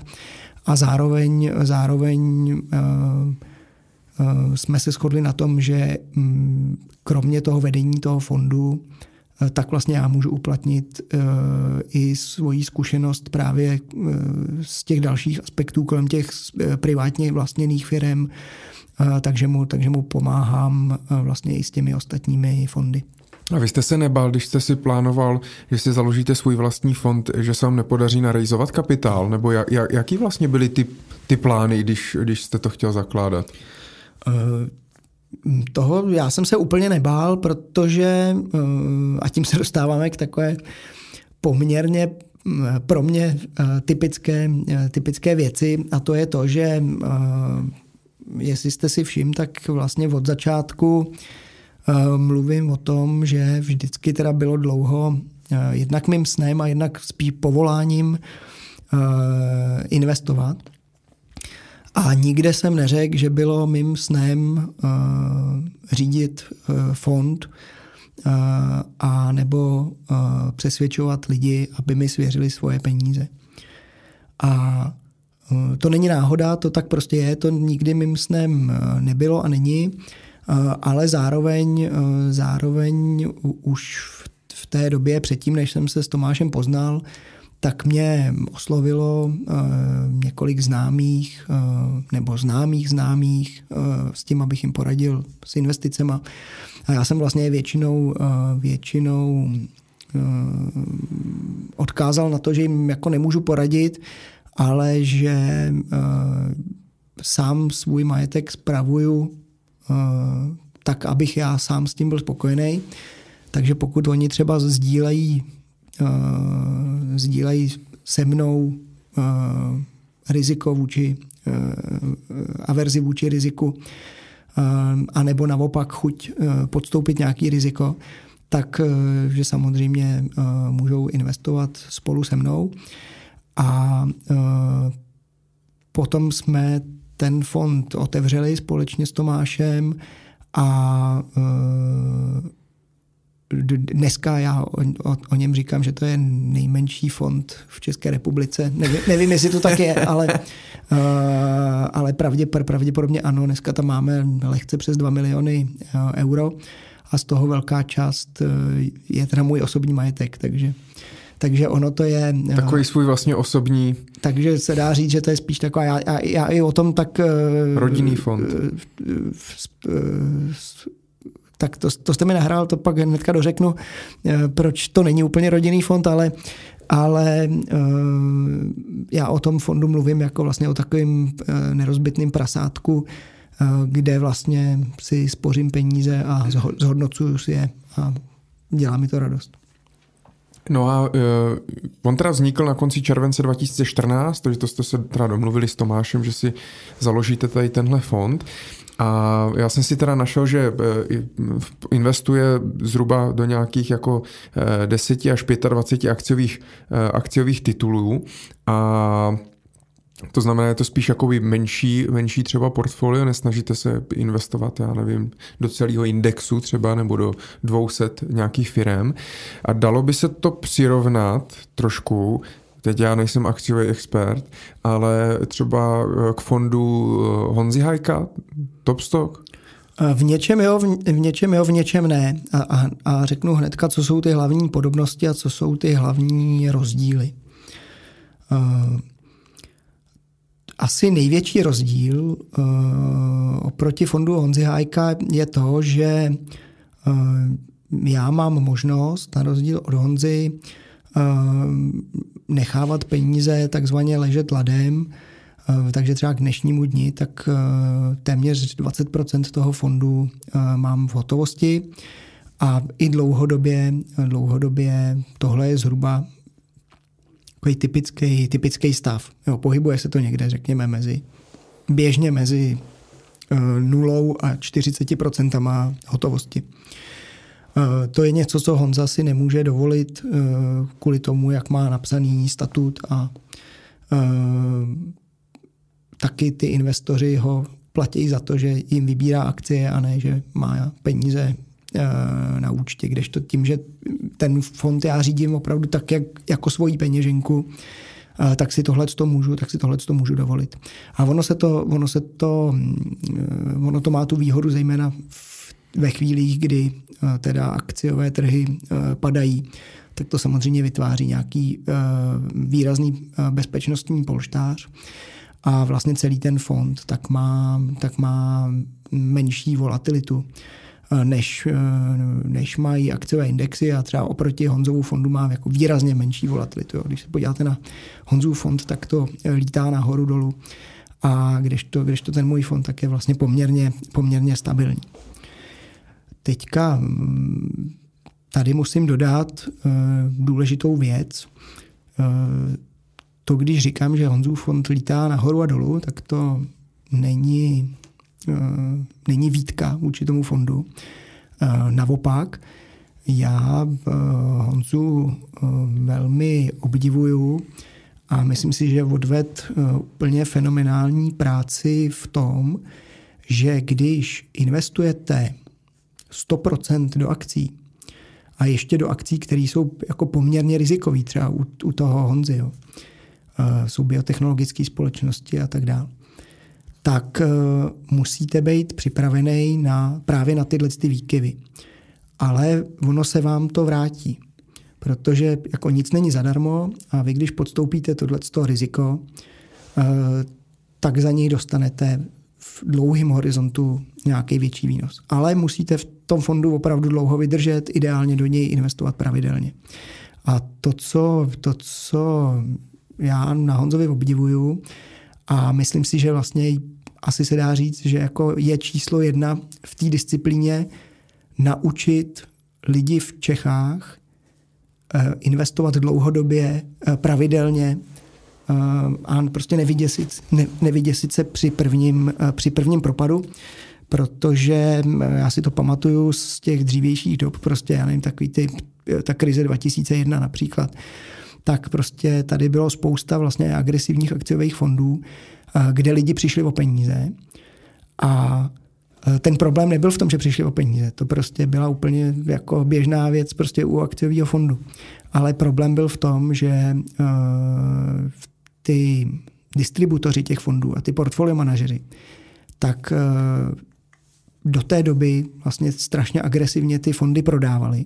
Ale jakmile tohle to nastalo, tak jako obrazně řečeno přestali zvedat telefony mm. a přestali se vlastně o ty klienty uh, zajímat a vlastně se zajímali o to, aby, aby jim ty klienti nenadávali a tak dále. A Honza Hájek, tak vlastně kdykoliv takováhle situace nastala, tak, komunikuje. Tak komunikuje a dokonce on komunikuje nejen v tuhle tu chvíli, ale komunikuje i, už i předtím, takže ty lidi na to jsou skutečně připravení. A to je, to je podle mě úplně ne, jako obrovský přínos českému, českému prostředí. A můžete nám prozradit, do jakých třeba akcí investujete v rámci toho fondu? Eh, můžu. Eh, u mě v tom, v tom fondu tak eh, se hodně zrcadlí hospodářský cyklus nebo akciový cyklus. A zrcadlí se tak, že protože já se snažím investovat do akcí za dobrou cenu. Takže nejde mi jenom o to, že to jsou dobré společnosti, ale že prostě za ně platím cenu, která je přiměřená nebo v ideálním případě ještě lepší než přiměřená. Tak z povahy věci když jde ten cyklus nahoru, tak vlastně mě ubejvají ty společnosti v tom, v tom portfoliu. Takže třeba k dnešnímu dni v tom portfoliu mám nějakých 13 společností. A to není proto, že bych si teď myslel, že na světě je 13 do, dobrých nebo skvělých společností, zatímco za dva roky, až se ten trh propadne, tak jich bude najednou 50. Ale to je prostě proto, že eh, jenom těchto těch 13 uh, eh, jsem ochoten držet za, tu, za, za to jejich současné ocenění. A potom naopak, jak teda ten cyklus jde dolů, uh, tak, těch, tak těch příležitostí vlastně přibývá, protože Eh, protože vlastně ty, eh, ty stejné akcie, na které já se koukám vlastně celý ten cyklus, tak jenom eh, jsou, je konečně najednou možný koupit. Takže vlastně v tom my, když, když investorům říkám, že teda se to portfolio pohybuje někde mezi těma 10 a 25 zhruba akciema, tak, tak je to daný hodně právě tím hospodářským cyklem. To je jedna důležitá věc. A druhá důležitá věc je, že eh, já investuji do společností, kterým rozumím, který dobře znám a není v mých silách eh, rozumět, sledovat a dobře znát eh, vlastně jednak všechny akcie na světě a jednak ani všechny odvětví na světě. Takže a pomalu se to proměňuje, tak jak třeba získávám zkušenosti v některých nových oblastech a tak dále. Ale ty společnosti jsou často koncentrovány v několika, v několika málo odvětvích. A e, k dnešnímu dni, když se na to portfolio podíváte, e, tak se dá říct, že tam jsou vidět řekněme čtyři takové hlavní skupiny, skupiny akcí. Jedna poměrně velká část tak jsou velké technologické společnosti, moje největší, největší pozice už několik let je společnost Apple. To je to jeden příklad, není to jediná technologická společnost, kterou držím. Uh, druhá, druhá taková oblast uh, jsou společnosti, uh, které na jejichž rozvaze, které jsou založené na rozvaze a na jejichž rozvaze jsou reálná aktiva, nejčastěji nemovitosti. No, a nej, nejsou to jenom nemovitosti, můžou to být i jiný, jiný reálný aktiva. Tak to je taková druhá, uh, druhá oblast, která mě zajímá a který, kterou jako studuju uh, blíž. A pak jsou, pak jsou dvě oblasti, které jsou hodně dané, uh, hodně dané těmi aktuálními příležitostmi. Jedno jsou akcie v oblasti zdravotnictví, ale na rozdíl právě třeba od Honzy Hájka, který velmi dobře rozumí eh, těm biotechnologiím, tak, tak to je oblast, které já vůbec nerozumím. Takže, takže já držím společnosti uh, zdravotnické, ale ne biotechnologické ve většině. A uh, poslední, uh, poslední oblastí, která, ale kde mám vlastně jenom dva tituly, tak je, tak je automotiv, protože jednou z mých největších pozic je Volkswagen a možná někteří posluchači eh, pokud si někde zagooglují, tak eh, se vlastně můžou eh, dočíst nebo doslechnout v nějakých rozhovorech o tom, jak jsem před lety už vlastně o tom mluvil, o tom, proč držím akci Volkswagenu a také držím akci automobilky Tesla. Na to jsem se chtěl právě zeptat. A držíte na long nebo na short? držím, já držím všechno na long, takže to je jednoduchá odpověď na, na long. A takže jako přijde vám, že je třeba správně jako ohodnocená, že to není, že to není jako vystřelený někam úplně, že se obchoduje za několika násobek prostě svý účetní hodnoty a že tu opravdovou hodnotu to nemá, je to jenom nějaký jako trend a vlastně vize Felona Maska. Tak eh, účetní hodnota je, bych řekl, u eh, společností eh, jiných než, než řekněme právě třeba nemovitostních nebo než ve finančním sektoru, tak je poměrně jako nezajímavý, nezajímavý ukazatel. Co se týče, co se týče ocenění společnosti, tak ocenění společnosti je hm, spočívá v současné hodnotě všech budoucích peněžních toků, které ta společnost je schopná vygenerovat. A je dost velký rozdíl a právě podle toho se samozřejmě i mění, je potřeba třeba změnit, měnit tu, to diskontování. U některých společností je, jako víte, jaký bude peněžní, peněžní tok za 10 let. U některých společností to nevíte. A třeba společnost Tesla, tak tam to skutečně není, jako nikdo neví, jaký přesně bude, bude, bude cashflow. Můj názor osobní je, že bude dost velký na to, aby když, i když ho zdiskontuju, takže se dostanu výš než na současnou hodnotu akcí.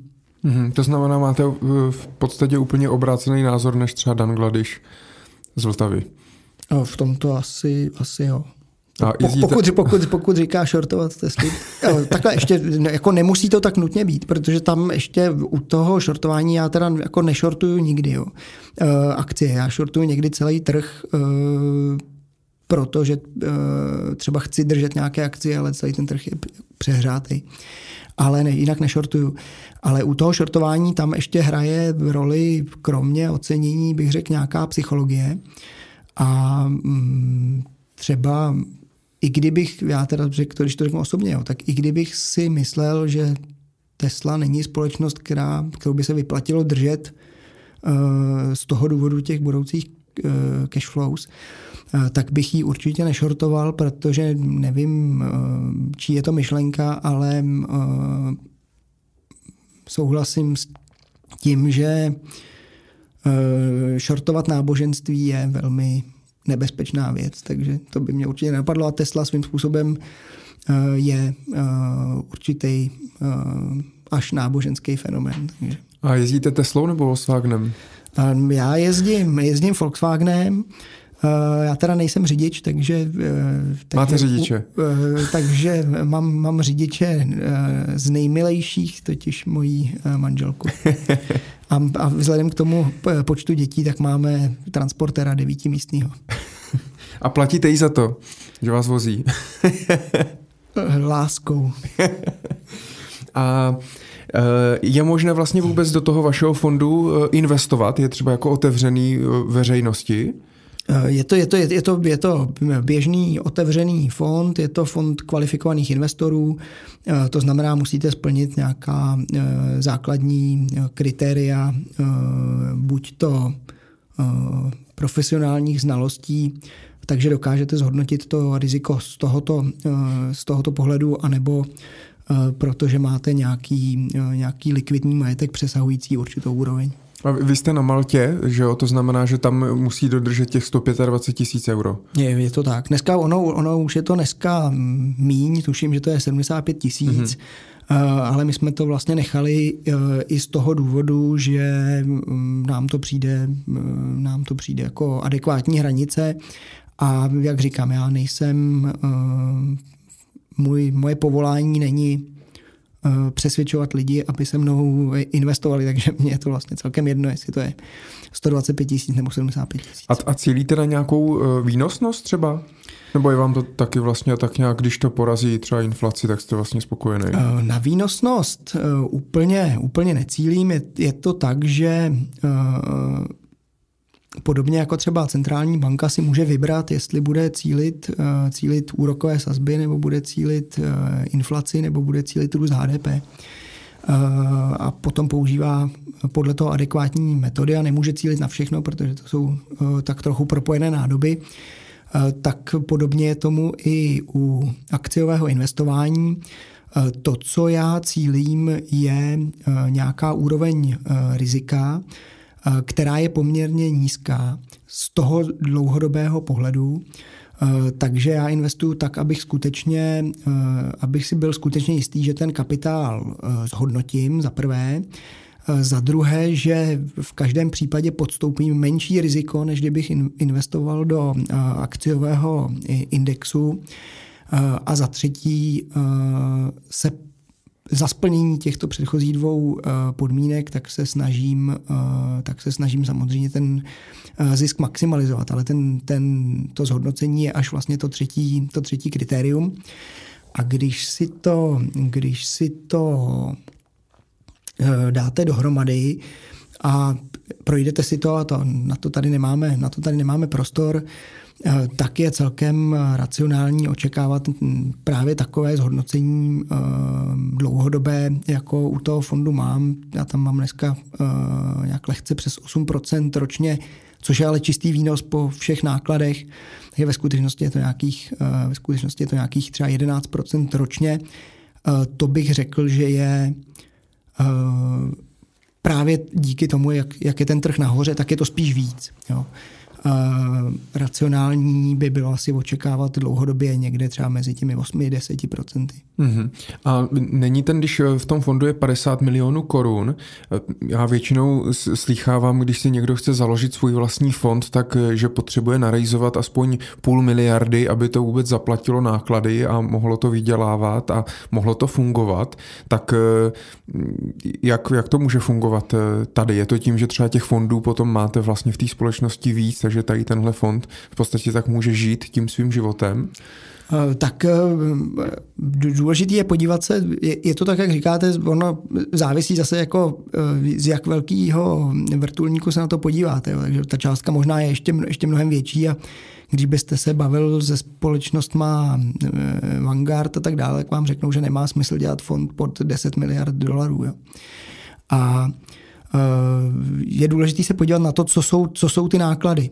A v České republice, a tím se zase možná vracím k tomu, k tomu Honzovi Hajkovi a k jeho velkému přínosu.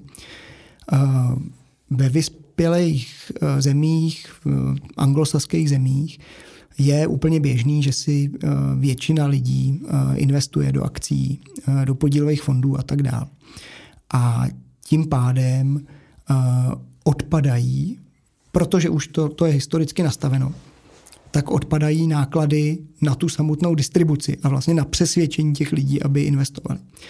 A na tom českém trhu eh, je to bohužel, a to není, to není chyba těch eh, investičních společností, to je prostě uh, daný tím, že teda historicky, tak vlastně velká část těch nákladů, troufnu si říct, že většina těch nákladů tak vlastně jde na tu edukaci eh, a na to přesvědčování těch lidí, aby, aby vám ty peníze svěřili. Jo? Protože to prostě stojí peníze. Jo?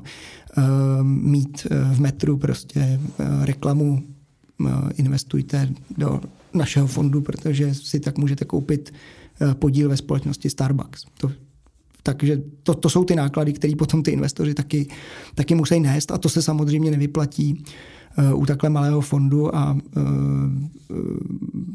jinak ty vlastně ty provozní náklady tak, tak nejsou zas tak tak nejsou zas tak hrozný ve chvíli, kdy vlastně ten fond vůbec nepromujete a ne to. Já si určitě nebudu platit billboard Meridon Global Equity Fund, takže mě to netrápí z a, tohoto pohledu. A Meridon e, jako takový, tak on těch fondů má víc. Já jsem teda na webových stránkách našel pět, včetně toho vašeho. E, kolik dneska Meridon vlastně spravuje, nebo Tomáš si se spravuje peněz dohromady? Dneska máme ve správě, dneska máme ve správě, jsou to nějaké vyšší stovky milionů korun. Uh-huh. A, e, a vlastně Tomáš je s tím takhle spokojený, nebo, nebo cílí i e, jakoby víc a chtěl by třeba realizovat víc kapitál? Jaký je ten jeho pohled? Uh, on ten jeho pohled je vlastně hodně podobný hodně podobnej tomu mojemu, byť se Tomáš víc specializuje právě na ty privátní projekty ale Tomáš taky je člověk, který, pro kterýho je důležitější než eh, to, jestli bude spravovat eh, dvakrát nebo třikrát víc, než v současné chvíli spravuje, tak je pro něj důležitý, aby eh, skutečně zhodnocoval ty peníze těch investorů. A tím pádem vlastně mm, neřešíme to, co jsem říkal, neřešíme tenhle ten problém, nemáme, nema, nepotřebujeme mít nejluxusnější kancelář a nejdražší vizitky a, a, a reklamu v rádiu. Takže v podstatě jsou to ale takové jako uzavřené fondy pro uzavřený okruh vlastně třeba investorů, rodinných známých, kamarádů a podobně. Dá, dá, se, to, dá se to tak říct. No a vy tam teda působíte, působíte dodnes, ale v, v průběhu té vaší celé kariéry, tak jste Eh, začal i eh, investovat eh, a kupovat si různé podíly v různých společnostech, které vlastně neměly ani žádnou třeba spojitost s vaším fondem nebo s EY nebo s čímkoliv, s čímkoliv jiným.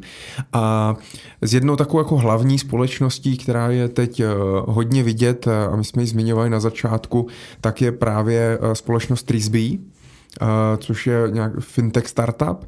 A ten jste teda, jsem se díval, že jste do té společnosti vstoupil 21. srpna 2017 a jste teda spolumajitelem hlavně teda s Františkem Havlínem, eh, se kterým se znáte z toho Porgu, ještě teda z toho, z toho, z toho gymnázia.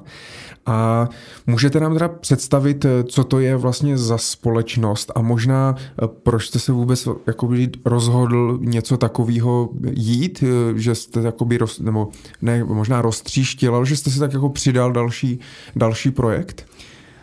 Já, já to vezmu zase trošku, trošku od lesa. Eh, jak jste říkal, tak já jsem uh, už trošku uh, dělal, tak já tomu říkám hobby investice uh, právě v době, kdy jsem byl, kdy jsem byl v EY. A protože se na mě obraceli různí známí, uh, mám takovýhle zajímavý projekt. Uh, co si myslíš tadyhle o tom? A Některé ty věci mě, některé ty věci mě zaujaly a uh, tak jsem do nich třeba uh, nějakou tu korunu investoval. Uh, pro zajímavost vlastně i, i tady na těch, na těch, na těchto těch menších projektech, tak jsme často spolupracovali právě s Františkem Havlínem, a který tehdy pracoval pro eh, neziskovku, která podporovala eh, demokracii eh, ve východní Evropě a v zemích bývalého Sovětského svazu, tak vlastně skutečně to byly takové víkendové, víkendové hobby investice. A dá se říct, že asi nejúspěšnější z těchto těch hobby investic, kterou, kterých jsem udělal celou řadu, tak byla investice do Vinohradského pivovaru, která teda mi dělá radost i, i, tím, i tím produktem, protože uh, mám rád uh, ležák a pivo. A já jsem si někdy v, právě v roce 2014 tak jsem si uvědomil, že všechny tyhle ty hobby investice, které dělám, tak jsou vlastně do velké míry nemovitostní investice. Jo, pivovar je dům, ve kterém vaříte pivo. Já jsem investoval do crossfitové tělocvičny. Crossfitová tělocvična je prostě místo, kde uh, cvičíte crossfit a tak, a tak dále. Teďka najednou vlastně, když jsem se podíval na, na celý ten, celou tu plejádu těch projektů, do kterých jsem investoval, tak vlastně to vždycky byl nějaký barák, ve kterém se něco dělalo. A s tím, jak jsem, jak jsem vlastně naplno teda rozjel to akciové investování, tak mi došlo zase psychologicky, že u těch projektů, které jsou navázané na ty nemovitosti, takže mě to prostě jako trošku nebaví. Jo, že prostě je, je, je, jako na mě to bylo vlastně málo abstraktní, když to řeknu a e, jako do, do nemovitostí dokáže investovat každý, jsem si tehdy myslel. Takže to, takže to, to mě nebude bavit, tak to nebudu dělat. A začal jsem se, kolem toho roku 2014 jsem se začal e, rozhlížet úplně vlastně jako úplný nováček, e, potom do čeho by šlo investovat, co není tak úplně hmatatelný a tehdy jsem byl ani vlastně ono to není jako tak úplně dávno, jo, ale eh, co ukazuje na to, že opravdu jsem byl nováček, tak eh, tehdy jsem ani nevěděl eh, o tom, že jako startupové investování je nějaký jiný než investování do běžných společností. A spíš jsem se zajímal o možnosti investovat do, do jiných typů nevím, autorských práv na hudbu nebo k počítačovým hrám a, a tak tím letím směrem ale vlastně eh, postupně, eh, jak jsem nabíral zkušenosti, tak, tak jsem se seznámil s tím, s tím startupovým světem a pomaličku, eh, pomaličku jsem se v něm začal rozkoukávat. A jedna z, jedna z investic mě přivedla právě ke společnosti, která se tehdy ještě nemenovala Trisby, do které jsem investoval a ta společnost se po nějaké době ukázalo, protože byl to startup, byl to fintechový startup, protože nejdůležitější věc, kterou ve startupu máte, tak je zakladatel nebo ten tým. A v té společnosti, do které já jsem investoval, tak, eh, tak ten tým nefungoval, ten zakladatel nefungoval. A já jsem, protože vlastně u Františka, já jsem věděl, že u něho došlo k tomu, co jsem říkal, že já jsem měl to štěstí, že u mě nedošlo. On vlastně, jak pracoval pro tu neziskovku, eh, tak mi, tak mi říkal, no už mě to vlastně tolik jako nebaví a, a nebo mě to docela baví, ale zkusil bych, zkusil bych něco jiného. A vůbec nemám žádné zkušenosti s biznisem, nikdy prostě jsem nepodnikal, uh, jenom spolu děláme tyhle ty investice, ale prostě, že bych to já dělal vyloženě. Vždycky, vždycky jsme sázeli na někoho, na někoho třetího. Uh, tak já bych, to, já bych to možná zkusil. A tak já jsem říkal, no tak hele, tak já tady mám tady tu investici, uh, ono to nefunguje, tak, tak jako spojíme příjemný s užitečným a prostě zkus tam nastoupit jako uh, provozní ředitel a uh, uvidíš, jestli ti to půjde. A on tam nastoupil uh, vlastně o rok dřív než já a nakonec jsme vlastně ten tým úplně kompletně vyměnili. František se stal uh, CEO a uh, oslovili nás ehm, na svý, na svý roadshow Startup Wise Guys, což je jeden z největších eh, evropských akcelerátorů, eh, který investoval do asi 150 společností úplně takhle v té zárodečné fázi po Evropě. A jim se naše, to, co jsme dělali, tu vizi, kterou jsme měli, tak se jim, tak se jim líbila. A Eh, říkali, tak perfektní, tak jestli chcete kluci, tak uh, přijeďte teda do toho, naš, do toho našeho akceleračního programu, je to tři měsíce, je to v Lotyšsku, začínáme příští neděli, takže v pondělí v 9 hodin tady na, tom, na tomhletom místě tak se sejdeme a tady máte term sheet, my, my vám teda dáme nějaký peníze a uh, naučíme vás, jak se to dělá. A my jsme říkali, no tak nám se to moc líbí, protože uh, potřebujeme vlastně někoho, kdo nás trošku tím provede, ale máme takový problém, já mám čtyři holky, František má tři děti, tak že bychom to udělali takže se tam nějak prostřídáme. A třeba jeden tam bude týden, druhý tam bude týden a pak třeba týden bychom to nějak sledovali jako offline a pak zase jeden týden a tak. Takže bychom to takhle nějak nakombinovali. A oni povídají, no, tak to jsme si asi úplně nerozuměli. Uh, začíná ten program tady v 9 hodin, tadyhle na tom místě a když se podíváte do toho termsheetu, tak tam vidíte, že tam je v podmínkách, že ty zakladatelé uh, se toho musí prostě plně zúčastnit. Takže jsme jako pár nocí nespali uh, a říkali jsme si, no tak jako to zase nemůžeme prostě zahodit takovouhle příležitost, eh, která možná pro firmy, pro otrkaný zakladatele třeba by nebyla tak zajímavá, ale my, my jsme opravdu v tom byli jako oba začátečníci, František v tom byl rok, já jsem v tom nebyl vůbec. Uh, tak jsme si řekli, jo, prostě a vlastně to bylo zase podobně, jak, jak, jak v tom roce 2013. Tak jsme si řekli, prostě zariskujeme, bude to něco nového, v nejhorším to bude jako uh, dobrý zážitek. Ehm, najali jsme ještě našeho současného CTO Michala Lansmana a vyrazili jsme, eh, vyrazili jsme do Lotyšska. Eh, tam jsme byli ty, ty tři měsíce opravdu jsme se tam toho spousta naučili. Posunuli jsme hodně, hodně tu naší firmu, nějak jsme vypilovali to, co chceme dělat, jak to chceme dělat.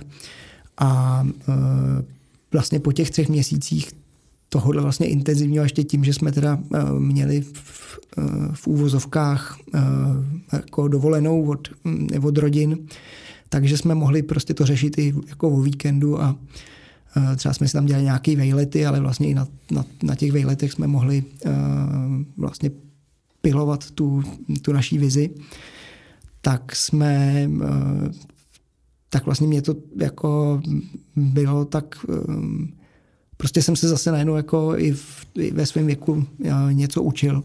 Takže jsem si řekl, tak to, to je perfektní. A protože ty startupy, ve start, ten startup buď roste, dost jako dramatickou rychlostí. My od té doby vlastně rosteme 10% každý měsíc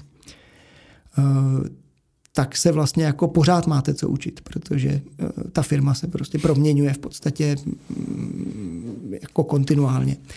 Takže, takže, takže, jsem, eh, takže jsem do toho naskočil a vlastně do dneška myslím si, že tam ještě jako hodně dlouho hodně dlouho zůstanu, protože to je právě prostředí, kde se, kde se můžete pořád učit. To, to já mám rád. A teď mě to teda všechno v podstatě se spojilo dohromady, eh, ale vy jste to tedy nevymysleli, protože 2.2.2016 jakýsi Jiří Ibl a Martin Veniš teda založili společnost Přímá platba, SRO.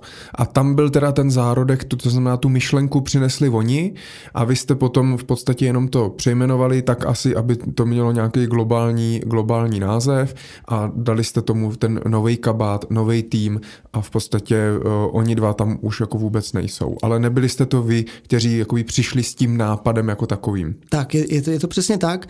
Uh, ono, on, on s tím nápadem nepřišli teda vlastně ani, uh, ani kluci, uh, protože ten, ten nápad je vlastně, ten má svůj, uh, svůj, svoje kořeny v Africe uh, a ta první verze, kterou jsme měli a na které vlastně dodnes stavíme, eh, tak bylo placení pomocí, eh, pomocí SMS, eh, vlastně tak, jak to lidé znají z, například, když si kupujou, kupujou jízdenky v pražském metru pomocí SMSek, což je metoda, která právě se z důvodu neexistence platební infrastruktury v Africe velmi rychle rozšířila a je to vlastně něco, co, co my jsme jenom přinesli, eh, přinesli do Evropy. No a co teda eh, ta aplikace nebo ta, ta společnost Treesby vlastně dělá? Co si pod tím můžeme představit, když nám to jednoduše vysvětlíte? Uh, aplikace Treesby umožňuje uh, obchodníkům a naši obchodníci jsou opravdu ti nejmenší obchodníci Eh, příležitostní obchodníci, takže to ani nemusí být obchodníci. Prostě kdokoliv, kdo potřebuje přijímat peníze z nějakého důvodu, ať už je to neziskovka, protože potřebuje vybírat eh, členské příspěvky nebo dary, eh, ať už je to organizátor akce, který potřebuje prodat pár lístků, ale dělá to jednou za rok, nebo ať už je to někdo, kdo prodává na trhu a nedostane od banky platební terminál, nebo je to někdo, kdo prodává něco online, a nemá kapacitu na to si zřídit e, e, běžnou platební bránu. Tak to jsou vlastně naši obchodníci.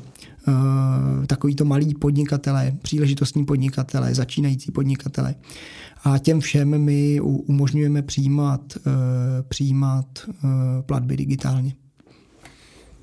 No a a tak můžete nám trošku víc popsat třeba jako technicky, jak to funguje, protože pokud tedy obchodník má nějakou tu vaši aplikaci, tak eh, já ji musím mít taky, nebo jakým způsobem já jemu pošlu ty peníze a on je přijme? Tak já, já vám popíšu třeba jeden takový, jeden takový příklad, mm-hmm. kde, eh, kde to hodně funguje kde vidíme, jak těm obchodníkům i těm uživatelům jako svítí oči a jsou s tím spokojení.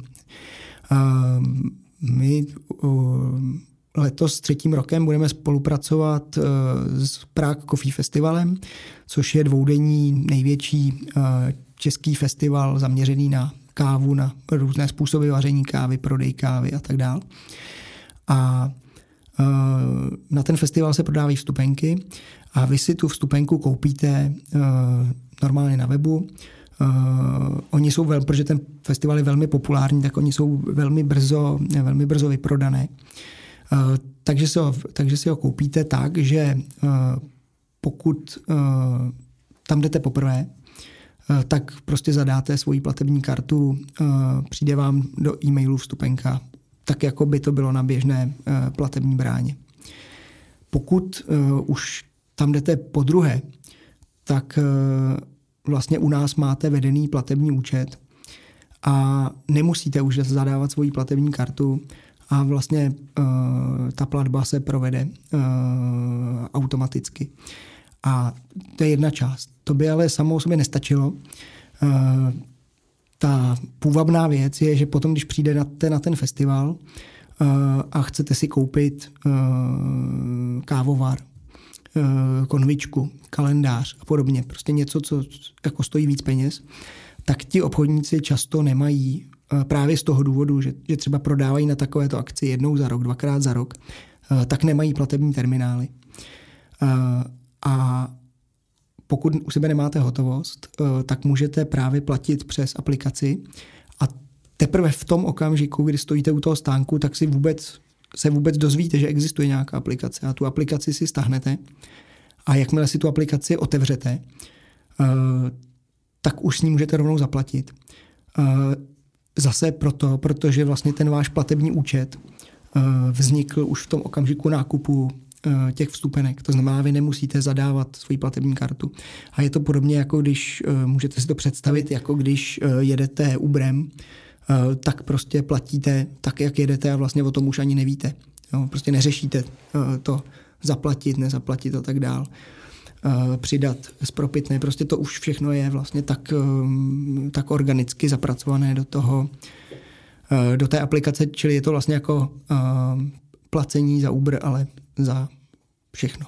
Ale pak to teda předpokládá, že to v podstatě musí mít eh, jako většina obchodníků na většině místě. Jo, chápu, že když je to tady takováhle akce a potom 90% těch eh, účastníků tu aplikaci už mají, protože si přesto třeba koupili tu vstupenku, tak je to nějaká uzavřená skupina lidí, kteří prostě to mají, tak pak to asi může fungovat. Ale, eh, ale předpokládám, že teda musí to mít asi všichni, ale předpokládám, že vy máte takovouhle, takovouhle jako vizi, že všichni teda budeme platit přes Trisbee. Ehm, řeknu zcela otevřeně, že nevím, jestli to bude přes Trisbee, eh, ale možná to bude přes něco, čeho Trisbee bude součástí. Eh, když dneska pojedete eh, do Švédska nebo do Norska, tak samozřejmě tam všude zaplatíte platební kartou a to i na místech, kde třeba v Česku byste kartou nezaplatil. Jo, někde eh, na nějakých prostě toaletách eh, jako hluboko prostě v lesích nebo prostě při půjčování loďky a tak dále. Eh, na nějakých jednorázových akcích.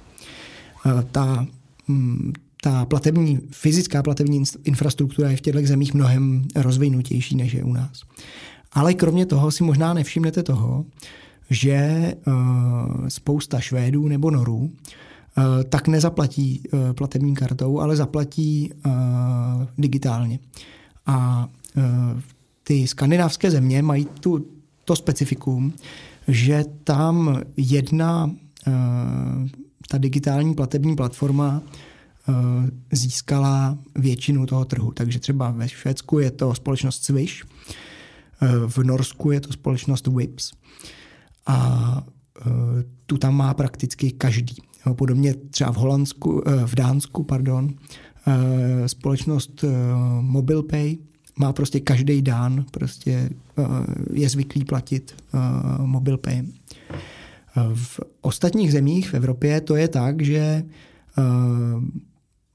můžete platit vlastně digitálně, někde pomocí Trisbee, někde pomocí uh, Lidie, někde pomocí uh, PayPalu, někde pomocí Bizumu, a tak dále, ale vlastně eh, jsou to takové ostrůvky, tak jak jste říkal, a ty ostrůvky se postupně, postupně rozšiřují, propojují, překrývají a vlastně vzniká, vzniká nad tou fyzickou infrastrukturou těch terminálů a těch plastových karet, tak vzniká infrastruktura digitální.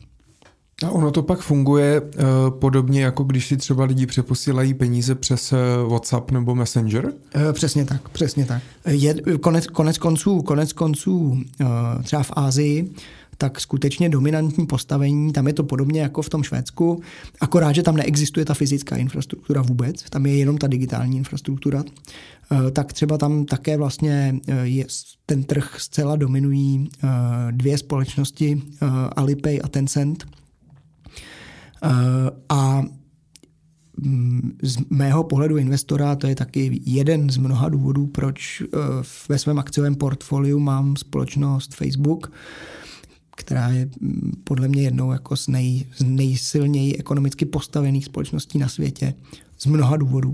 Tak jedním z těch důvodů je to, že uh, má velký potenciál tuhle tu roli toho Tencentu nebo toho Alipay sehrát globálně. Takže jednou z variant, která samozřejmě z pohledu zakladatele Trisbee by se mi moc nelíbila, eh, je to, že vlastně ta eh, digitální infrastruktura bude mít monopol eh, Facebooku. A, a můžete se do toho nějak jako začlenit, nebo můžete toho být účastní, pokud by se to stalo, nebo prostě jako, nebo kolik procent jako trhu vy máte v plánu získat, nebo já nevím, podle čeho vy to třeba plánujete další, další ten rozvoj? On je ten, eh, my se, my se toho chceme zúčastnit právě formou té konzolidace eh, v těch menších společností, eh, zejména na tom evropském trhu. Ono je potřeba říct, že ten trh je, ten trh je obrovský. A týká se opravdu, je to, bavíme se tady o 400 milionech uživatelů a teď si to vynásob teď vlastně tím, co kolik, kolik provedete, kolik provedete plateb každý den. Jo. Takže ten trh, je, ten trh je skutečně obrovský a i ty vlastně největší společnosti v Evropě a teďka, když vezmu, že třeba budu ještě brát, budu brát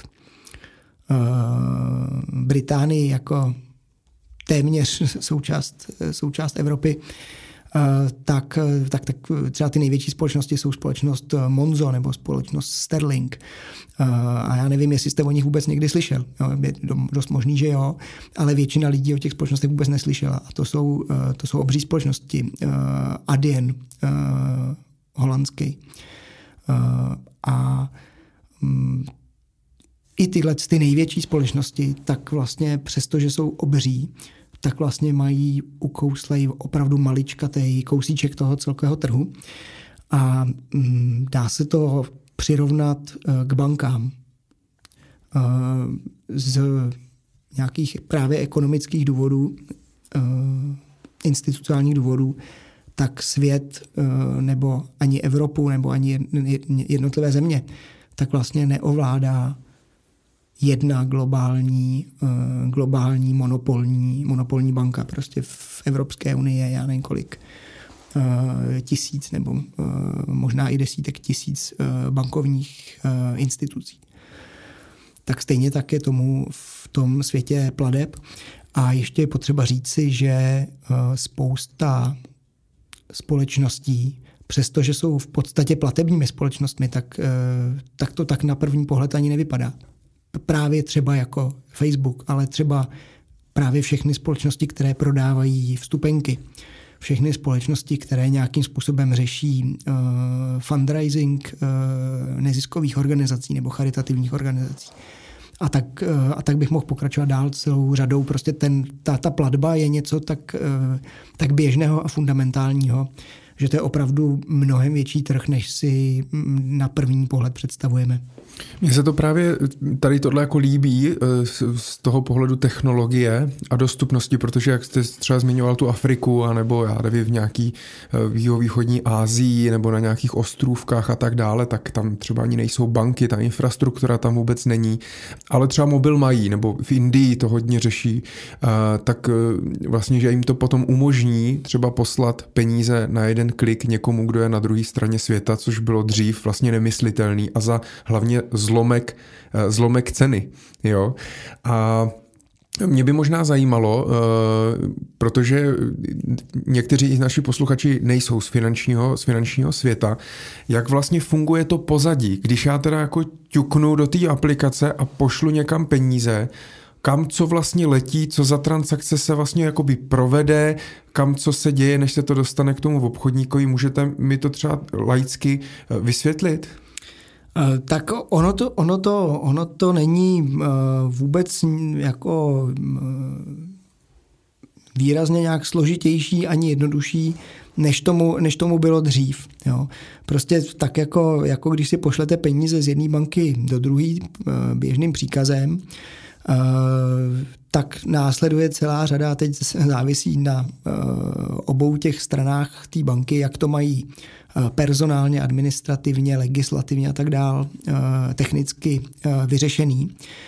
Takže to může být jako mezi dvěma různýma bankama velmi, velmi odlišný ale svým způsobem jde prostě o jako zúčtování eh, digitální, eh, digitální jednotky. A v tom světě těch moderních pladeb tak jde jenom o to, že eh, ten způsob toho, jak to vidí a jak to vnímá ten uživatel, Eh, je mnohem příjemnější nebo eh, je eh, jednodušší v situacích, kdy to, kdy to, kdy to prostě dřív nešlo. A, ten, a to není tak, že by v tomhle Trisbee dělalo nějakou velikou revoluci. To je prostě podobný, podobná věc, jako se zrychlují počítače nebo jako se zvyšuje energetická efektivita tak se prostě, eh, tak se prostě snižuje ta, ta bariéra toho placení. To znamená, můžete platit rychleji, levněji, v menších částkách, v mnohem pestřejší sadě situací, než jste mohl před, dvě, před dvěma rokama a za dva roky to bude ještě zase o kus dál a je to prostě obrovský proud, které, který se netýká jenom společnosti Trisby a pěti společností, které nás na první, na první pohled napadnou, ale skutečně prostě je to infrastruktura, to znamená, ono se to promítá do toho, jak e, platíte v obchodě, jak platíte na internetu. Třeba že jenom jako velká součást tohohle trendu je, že vůbec můžete platit na internetu, nebo že vůbec lidi chtějí platit na internetu. To ještě před, před několika rokama spoustě lidí, byť, to, byť my ne, jako dneska si to nechceme připustit, ale jako před několika málo rokama to připadalo lidem absurdní, že by mohli vůbec platit na internetu, protože si říkali, že no, to bude strašně nebezpečný a prostě jak, jak by se to jako udělalo. Tak, tak prostě jenom tohle je prostě veliký, veliký, veliká vlna, která ještě poběží um, další desítky let. Ale ty peníze teda jdou přes váš účet, nebo jak, jak to je? Protože já tam mám teda uloženou kartu, zadám eh, platbu, teď se mě to strhne z té karty a ty peníze někam letí. A kam letí? Eh, ono je to, ono je to, ono je to skutečně jako situaci, situaci od situace. Eh, takže já řeknu dvě situace, které, které jsou třeba velmi, velmi odlišné. My spolupracujeme, spolupracujeme s Kreditas bankou na tom, aby u našich obchodníků, kterých je dneska kolem tisícovky, Eh, mohli platit eh, i lidé, eh, kteří využívají multibankovní aplikaci Richie.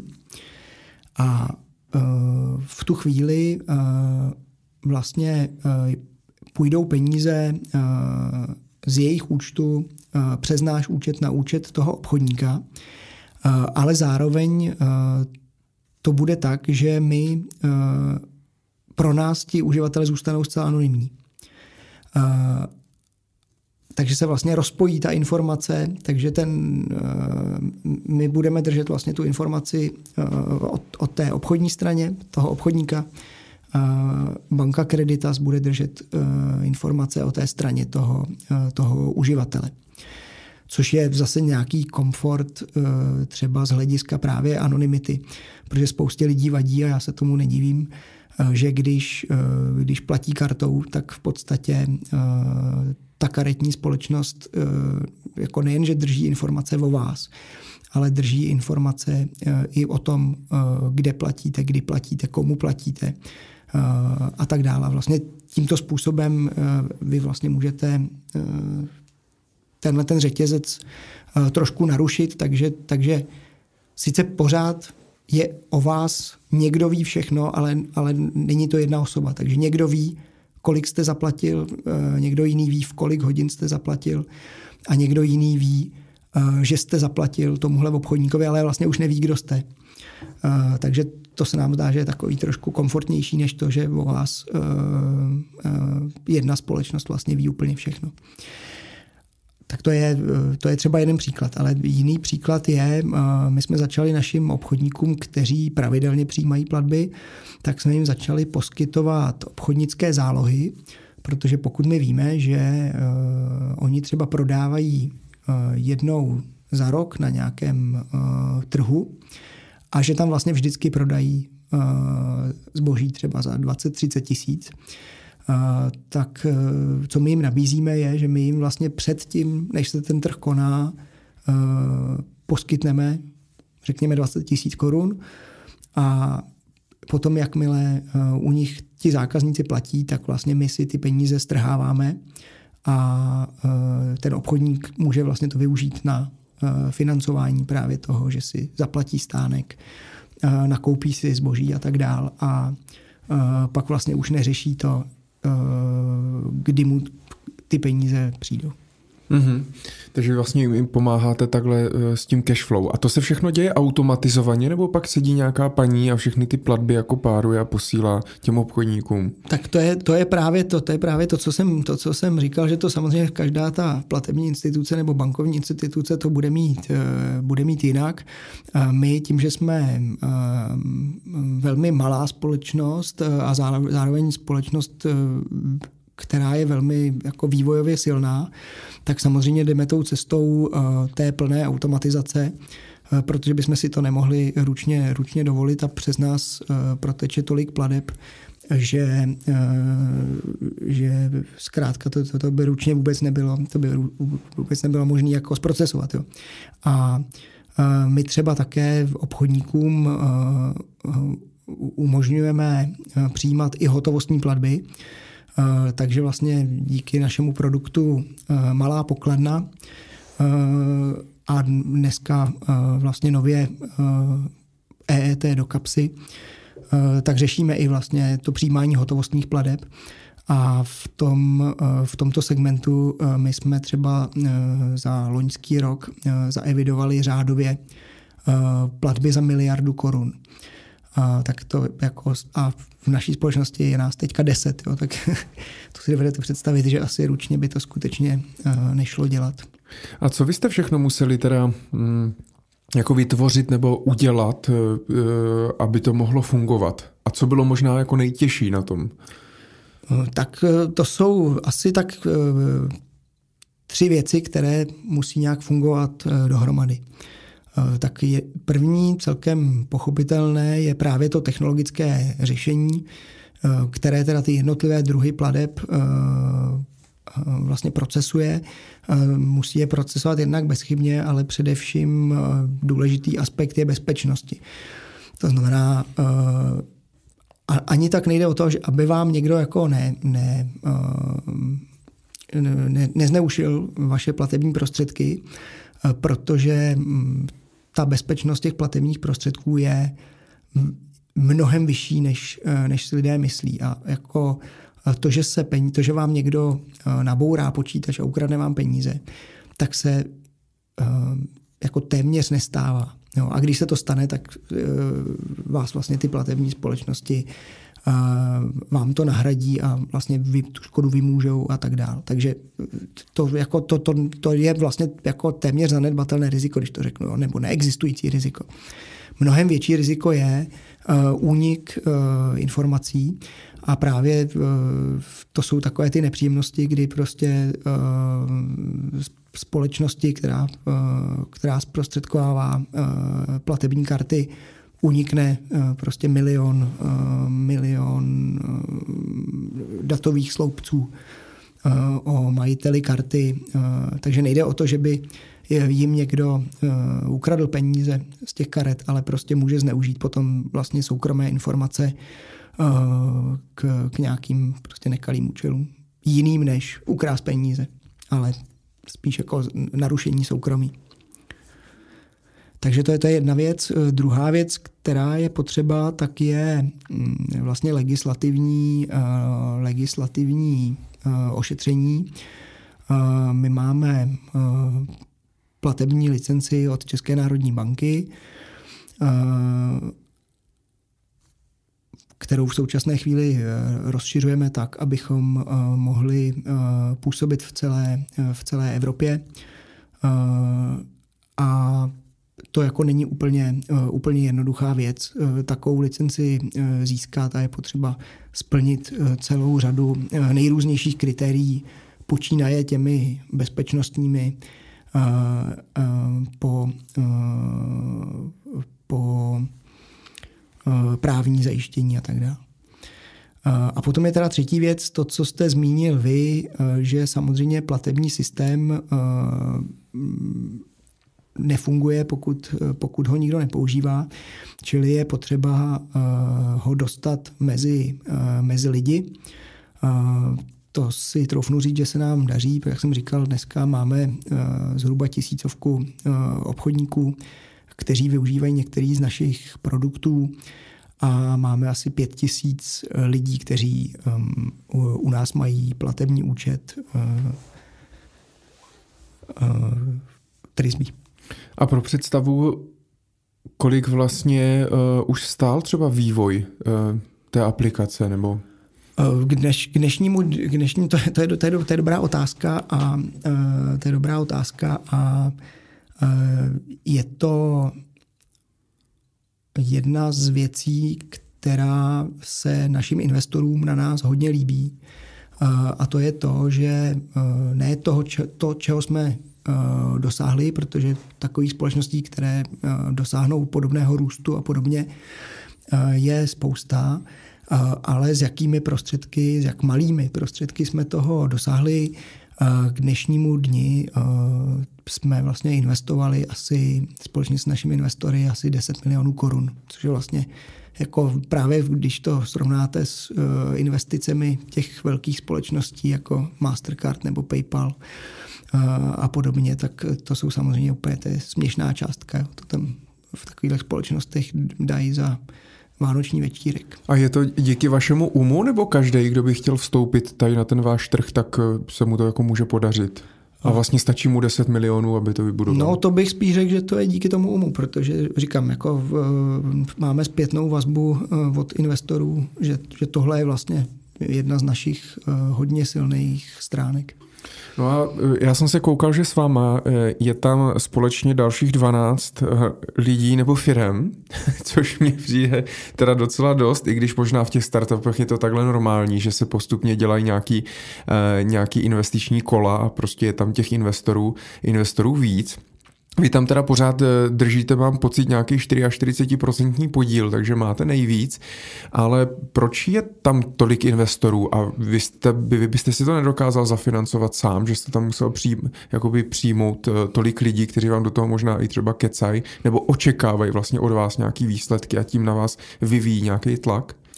Uh, jako máte, máte pravdu, uh, máte pravdu, že bych toho asi byl schopný, ale ono právě ty investoři eh, mají svoji roli a u těch, u těch rychle rostoucích společností tak se vám i proměňuje eh, postupně skladba těch investorů. Takže ty investory, kterými máme, tak velmi dobře právě ilustrují ten startupový proces, kdy v té první chvíli tak vám vlastně věří Eh, skutečně takzvaní angel investoři, eh, což jsou eh, lidé, kteří, kteří třeba vás znají právě i třeba z jiného pracovního prostředí a věří vám jako člověku.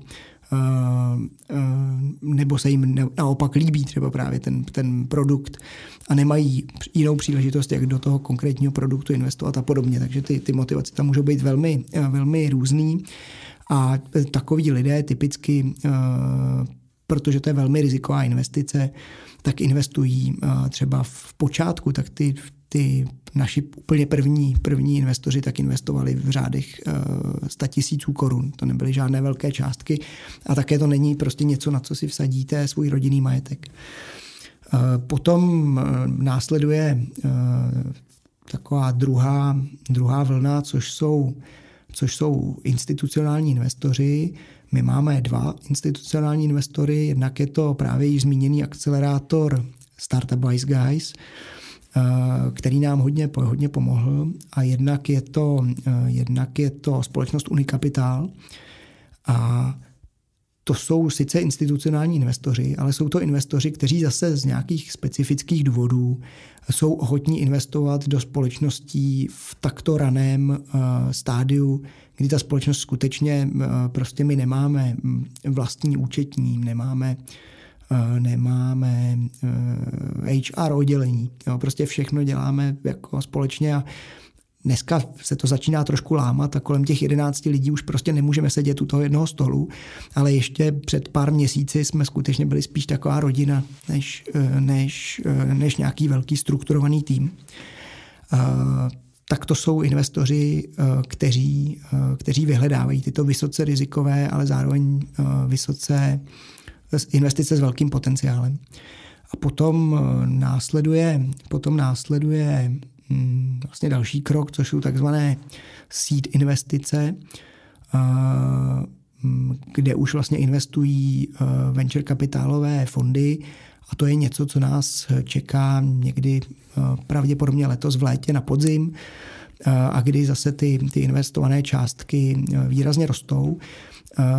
Takže ono to není tak, že bych tuhle tu částku, kterou zatím jsme spálili, takzvaně nemohl zainvestovat, ale protože té společnosti věřím, tak vím, že nastane chvíle, kdy se ty částky jako velmi rychle dostávají do, do úplně jiných řádů.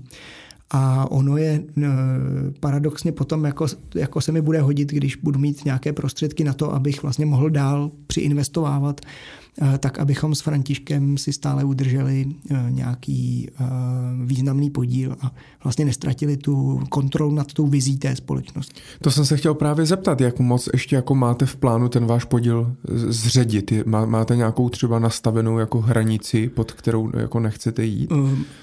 Máme, ta hranice je taková celkem logická, jako je to takových symbolických 50%, ale není to tak, že bychom to jako navždy nechtěli překročit překročit, ale ještě máme třeba řekněme rok a půl, eh, kdyby jsme se pod tuto hranici nechtěli dostat. A potom samozřejmě, pokud se nám bude dařit, tak naopak eh, Naopak to bude, eh, to bude znamení, že toto už, toto už není potřeba. Tady bych zase chtěl, zase bych chtěl i poděkovat, dá se říct, tomu akcelerátoru Startup Wise Guys, který když do nás investovali, tak v podstatě e, jako nám vysvětlovali, že si vlastně na tohle to musíme dávat hodně velký pozor a i nás třeba odrazovali od některých dalších, dalších investic, tak abychom, tak abychom zbytečně nepřišli, nepřišli o ty podíly a vlastně si tím tak trošku z krátkodobého hlediska podráželi nohy, protože určitě měli eh, příležitost získat mnohem větší podíl za vlastně velmi levné peníze, ale eh, věděli a mají tu zkušenost, protože investovali do asi 150 startupů, eh, tak vědí, že v tom dlouhodobém hledisku se je mnohem důležitější ne to, jestli mají podíl 6% nebo 8%, ale, eh, ale to, že eh, tu společnost vede ten opravdu dobrý tým, eh, který s, ním má, s tou společností má ty nejlepší úmysly. Um, jeden z vašich investorů je i Michal Rostok Poplar, známý investor český. Jak se vám ho podařilo získat a jaké bylo s ním jednat? Tak já teďka přemýšlím, jak jsme na sebe narazili. Asi si na to úplně nevzpomenu. Jednalo se s, se s ním velmi dobře. Ehm, on má na rozdíl od ostatních investorů ehm, velmi eh, takový velmi, bych řekl, přízemní, ehm, jako zakotvený v realitě eh, přístup eh, k těm investicím a také vlastně chápe ty problémy, které, které člověk řeší ve firmě o pěti lidech, že jsou jiné než ve firmě o deseti lidech, že jsou jiné než ve firmě o padesáti lidech. Eh, takže my jsme byli velmi, velmi rádi, eh, že se stal jedním z našich eh, investorů. No a jak, jak pak jako funguje jednání s těmi uh, investory? O, o, to znamená, že vy je samozřejmě s tím seznámíte a vy jim rovnou říkáte, potřebujeme tolik peněz a nabízíme vám za tolik a teď se jedná, nebo uh, oni jako přijdou s nějakou nabídkou a jedná se a jak moc vlastně jsou ty, to rozmezí potom, uh, kdy on řekne, kdy vám to třeba schválí na první dobrou, anebo se dohadujete třeba půl roku. Taky Jednak se ty jednání se odehrávají v takzvaných investičních kolech, to znamená neprobíhají úplně eh, kontinuálně, ale vlastně často při, při, přistoupí několik investorů zároveň k jednomu okamžiku. Uh, druhá věc je, že uh, i když uh, takový populární názor, nebo bych řekl takový povrchní, povrchní moudro, které ale není pravda, je, že no, startup nejde ocenit, protože prostě eh, jako jak, jak to oceníte, prostě to tak jako nějak rychle roste a je tam nějaký lidi a nemá to žádný tržby a to. Eh, tak, tak ono to tak není, protože, protože to startupový prostředí je vlastně hra velkých čísel a je vlastně velmi, velmi precizně dáno ocenění firem na základě nikoli jednoho ukazatele, ale kombinace ukazatelů. Takže když se podíváte na firmu, uh, startup uh, a vidíte, uh, jak dlouho existuje, jak rychle roste, jak velký má tým, jak dobrý má tým, jaký má tržby, jaký má tržby, které jsou třeba opakované, v jakým působí odvětví a tak dále. Tak když vezmete tyhle, ty, tyhle ty všechny faktory dohromady, tak v podstatě to ocenění eh, je, a i to, je, i to potvrzuje naše zkušenost, tak to ocenění jako takový vlastně nehraje prakticky vůbec žádnou roli. A to, o čem se jedná a proč třeba to jednání eh, se protáhne klidně i několik měsíců, tak je jednak o tom, jestli ten, jestli ten konkrétní investor chce investovat a zároveň o tom, jestli ten startup chce takového investora mít a případně věci, které jsou s tím spojené. Takže právě třeba velikost toho podílu, nebo to, jestli ten investor uh, přináší nějakou přidanou hodnotu. To, jestli ten investor má nějaký omezení, který vlastně potom spadnou i na ten, i na ten samotný startup. A, a tak dál. Tak to jsou všechno, to jsou všechno uh, věci, které, uh, které se při tom jednání řeší. Ale ta cena jako taková, tak eh, prakticky eh, je jako tak transparentní eh, ukazatel, že ta nebejvá vlastně předmětem debaty. A oni mají, všichni ti investoři, kteří tam jsou, tak mají stejné podíly se stejnými právy nebo jsou nějakým způsobem upraveny? Jsou právě, jsou právě, jsou právě upraveny a to, to, jak jsem říkal, to třeba může být jeden z těch aspektů, který, který, se, který se řeší. Eh, protože eh, a zejména s ohledem právě na eh, budoucí investory. Jo, takže je blbý, když si, když si do firmy vezmete investora, který potom musí mít ve smlouvě, třeba proto, že to má zase se svými investory, jako investiční fond, musí mít třeba nějaké právo veta na něco, protože to třeba vám nevadí, ale Eh, z toho důvodu tam eh, nevstoupí, eh, nevstoupí, nevstoupí další investor, který prostě zase má v pravidlech, že nemůže vstupovat do společností, kde někdo jiný má právo, právo veta. Takže třeba, třeba u nás tak vlastně velmi bylo jako zajímavé, zajímavé jednání právě s, s Unikapitálem, protože to je bankovní společnost, a myslím si, že jsme vlastně společně našli cestu, která vlastně nezavírá nám ten rozvoj, nechává nám, nechává nám nezávislost, nezávislé rozhodování, takže oni vlastně nemají možnost nás do něčeho tlačit, ale zároveň je nastrukturovaná tak, že obě ty strany motivuje ke spolupráci. A vlastně my, uh, oni k nám vstoupili poměrně, poměrně nedávno, ale právě ta jednání probíhala poměrně delší dobu a uh, je to, je to vlastně taky investor, za kterého jsme, za kterého jsme hrozně rádi, uh, protože vlastně společně spousta věcí, které bychom bez nich vlastně nedokázali udělat, tak teďka, teďka uděláme a vlastně to obohacuje, obohacuje i ty naše uživatele a obchodníky, třeba z nějakých aspektů, kterých ani nejsou vědomí. No a je pro vás Trisby uh, taky pouze uh, investice, anebo je to životní dílo? Ehm, určitě bych neřekl životní dílo, ale je to, je to jako silná životní náplň. Jo? Mě to hodně baví a jak jsem říkal, myslím si, že mě to bude bavit ještě hodně let, eh, právě proto, že se to, že se to proměňuje. A jestli, jestliže před dneska už skoro dvěma rokama, před rokem a půl, Eh, tak jsme měli prostě s Františkem eh, takový adrenalinový zážitek a hrozně moc jsme se toho naučili, takže to byl jako, jako, jako intenzivní kurz něčeho a prostě dělali jsme to ve třech tak dneska prožíváme to, že, že vlastně mm, jsme společnost o deseti lidech a rozkračujeme se do dalších zemí.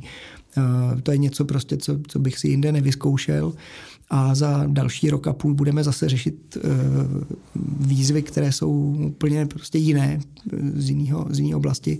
Takže z toho důvodu, eh, z toho důvodu si myslím, že, že u toho zůstaneme i s Františkem ještě hodně dlouho a bude nás to hodně bavit. A pokud je František CEO, tak vy jste, vy jste tam co? Nebo jaká je vlastně vaše role v té firmě?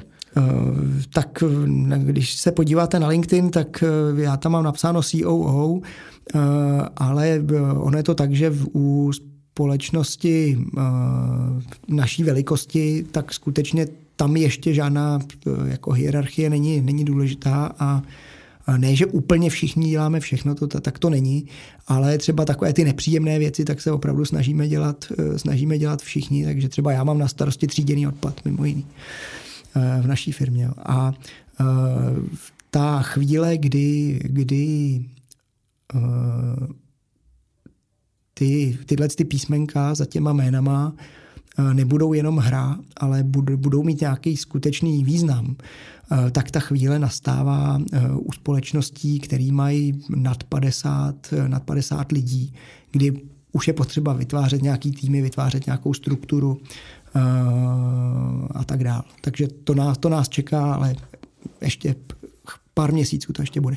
A díváte se na to i trošku jako uh, nějaký aktivum, to znamená, že přemýšlíte nad tím fajn, tak uh, budeme expandovat, za deset let budeme exitovat a získám z toho 100 milionů a pak prostě budu investovat dál nebo s rodinou se odstěhu na Bali.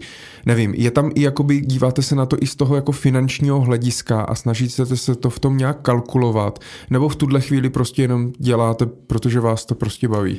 Eh, dívám se určitě i na to finanční hledisko, protože zase ono, ono kdyby to, eh, kdyby se tam ta hodnota netvořila, tak by asi bylo něco špatně. Eh, takže a já jako úplně nejsem ten typ člověka, který by jako něco zase dělal, to jsem říkal, vlastně já jsem ten dopaminový eh, dopaminový typ, eh, který prostě potřebuje ty výsledky. Jo. Takže, takže kdyby to bylo jenom tak, že se jako s Františkem bavíme a uh, jako sedíme v kanceláři a povídáme si, tak, to by mě asi dlouho nebavilo. Takže ty výsledky tam potřebuju. Na druhou stranu já jako mě baví ten proces toho investování a nemám právě nemám jako žádný cíle eh, v tom smyslu, eh, v tom smyslu odstěhovat se na Bali konec konců, eh, konec konců když máte čtyři děti, tak jako jestli máte nějakou jistotu, tak máte jistotu, že se jako aspoň některá z nich nebude s váma chtít odstěhovat na Bali. Takže, takže jako vlastně tyhle ty scénáře vůbec, vůbec nepřipadají v úvahu, takže jestli, jestli já si můžu něco plánovat, tak je to, tak je to nějaký eh, důchodový koníček s mojí ženou, až vlastně holky budou, uh, holky budou samostatný. Takže, takže takovýhle cíle si nekladu určitě jako o žádném exitu eh, jako exit pro mě není, není, není motivace. Jo. Exit je motivace právě pro ty serotoninový, uh, serotoninový typy lidí, prostě, že chtějí být ten, uh, ta největší prodaná firma prostě s nejvíc lidma a tak dál. Mě, uh, mě prostě baví vlastně ten, uh, ty každodenní inkrementy. Prostě, jo. To, že jsme dneska uh, zase o kousek dál, než jsme byli včera a uh, zítra budeme zase o kousek dál, než jsme dneska. To je to, co mě baví a to, to si nemyslím, že se nějak musí výrazně proměnit v příštích letech. Vy jste v průběhu rozhovoru říkal, že jste takový uh, jako investor hobík a máte těch investic víc, kromě uh, i ty společnosti Trisby.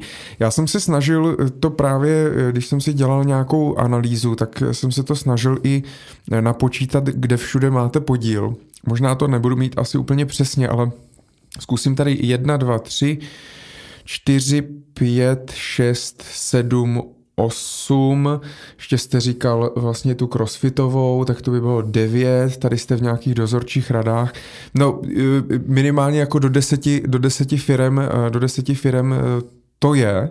Eh, v podstatě první investice byla někde v roku 2009, pak 2011, 2016. Hodně těch investic bylo vlastně v posledních letech 2017, 2018. Eh, jako jednu třeba z investic, tak bych mohl vyzdvihnout, to někteří posluchači možná znají, takže jste vlastně investor ve společnosti eh, MyTimy, což je virtuální asistent, který teďka jako hodně, nebo startup, který teďka hodně, hodně roste. Jak jste se vlastně třeba dostal jako jako investor do téhle společnosti? Eh, tak ehm, já jsem eh, Dlouho jsme tady mluvili vlastně o, eh, o Meridon Funds a o Tomášovi Sislovi, který je jako jedním z nejdůležitějších lidí, se, kterým, se kterými spolupracuju. Mluvili jsme hodně dlouho o Františkovi, což je další takový člověk.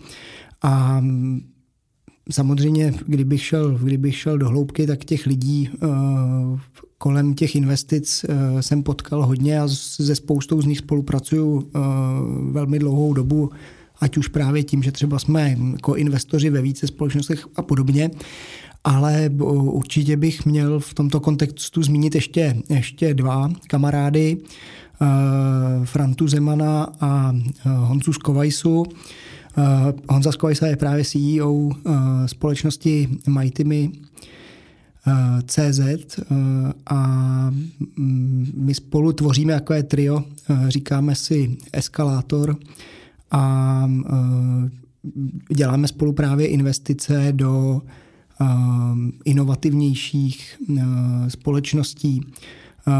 A vlastně dá se říct, že jsme se to, že jsme se to pár let vlastně společně učili. Eh, protože vlastně každý pocházíme z jiného prostředí a je to taková docela dobře sladěná partička, eh, protože jsme hodně diverzifikovaní. Takže jako jednak se od sebe lišíme věkem, eh, jednak se od sebe lišíme právě jako typem osobnosti, a, ale i zkušenostma.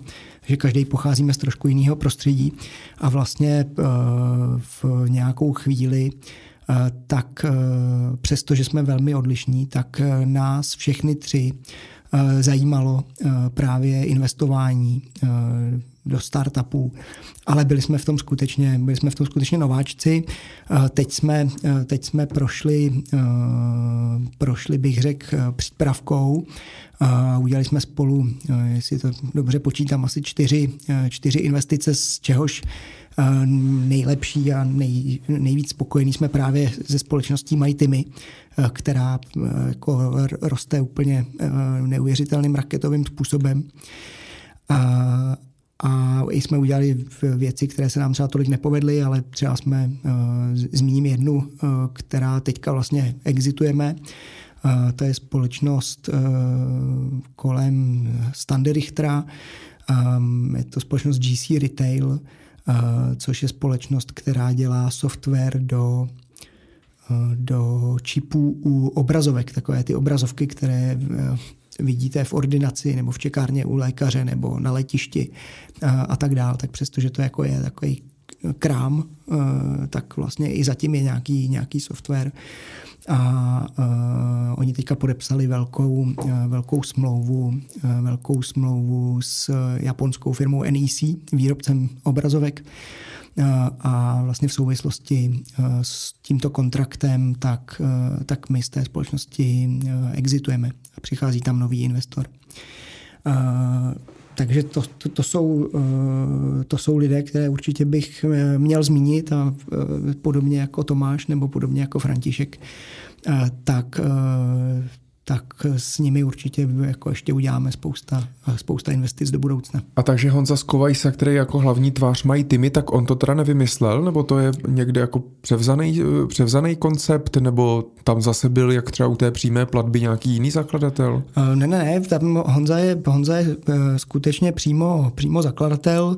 Eh, bylo to tak, že vlastně eh, my jsme mu jako mentoři v tomhle projektu hodně pomáhali jako vyprecizovat, eh, vyprecizovat tu představu, kterou on měl. On měl poměrně jasnou představu, co chce dělat, jak to chce dělat a hlavně proč to chce dělat.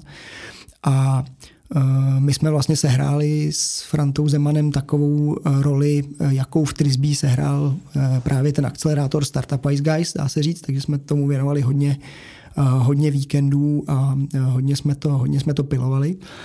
A vlastně ale je jako ta, ta hlavní síla je, je prostě Honza.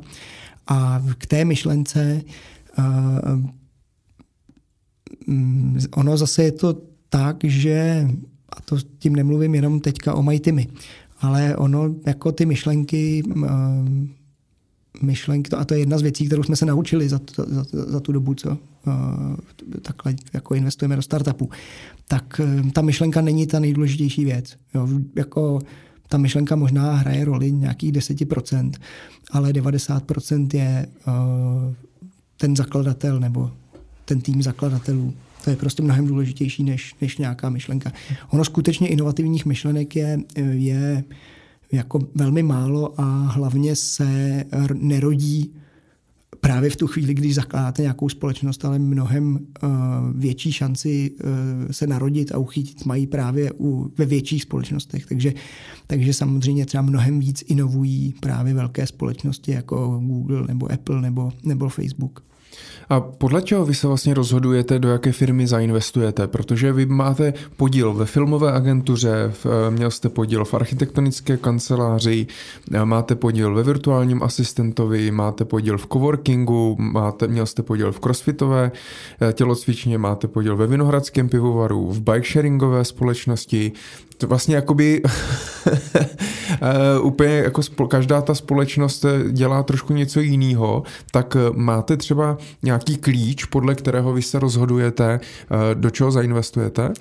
Mám klíč a on se ten klíč, právě jak jsem říkal, on, on se to člověk musí, musí trošku naučit a, a nedá se to naučit jinak, než, než, než že to dělá. A nějaký veteráni, uh, veteráni uh, investování do startupů, tak se nám určitě těm našim prvním krůčkům musí smát a asi si přitom zřejmě, zřejmě připomínají ty, ty, ty svoje první kroky a ty představy, které o tom měli, které se pak ukázaly jako úplně, úplně falešný. A ta, ta, ten stav, ke kterému, nebo to poznání, ke kterému jsem já došel zatím, v tenhle ten okamžik, tak eh, vlastně se stává, mm, moje investiční kritéria jsou vlastně tři. A řekl bych, že jako investuju čím dál tím míň, protože je těžký naplnit tyhle, ty, tyhle ty kritéria. Teprve vlastně, když je člověk pozná, eh, tak se jich může držet. A já jsem zase disciplinovaný člověk, takže když už jsem je poznal, tak se jich teďka budu držet. A první to kritérium je, že úplně klíčový je opravdu ten, ten zakladatel. A když se podívám zpátky, eh, tak skutečně já jsem těch investic udělal spíš to je kolem dvou desítek, eh, tak se dá prakticky jako jednoznačně říct, že ty investice, které fungovaly dobře, tak eh, fungovaly dobře, protože měli skvělí zakladatele. Lidi, kteří jsou schopní dotahovat věci, lidi, kteří vědějí, co chtějí dělat, proč to chtějí dělat, lidi, kteří jsou schopní se domluvit, kteří drží slovo a tak dále. A naopak ty investice, které třeba nefungovaly, nebo kde bylo třeba potřeba změnit ten tým a tak dále, tak prostě e, to vždycky byl jako personální problém.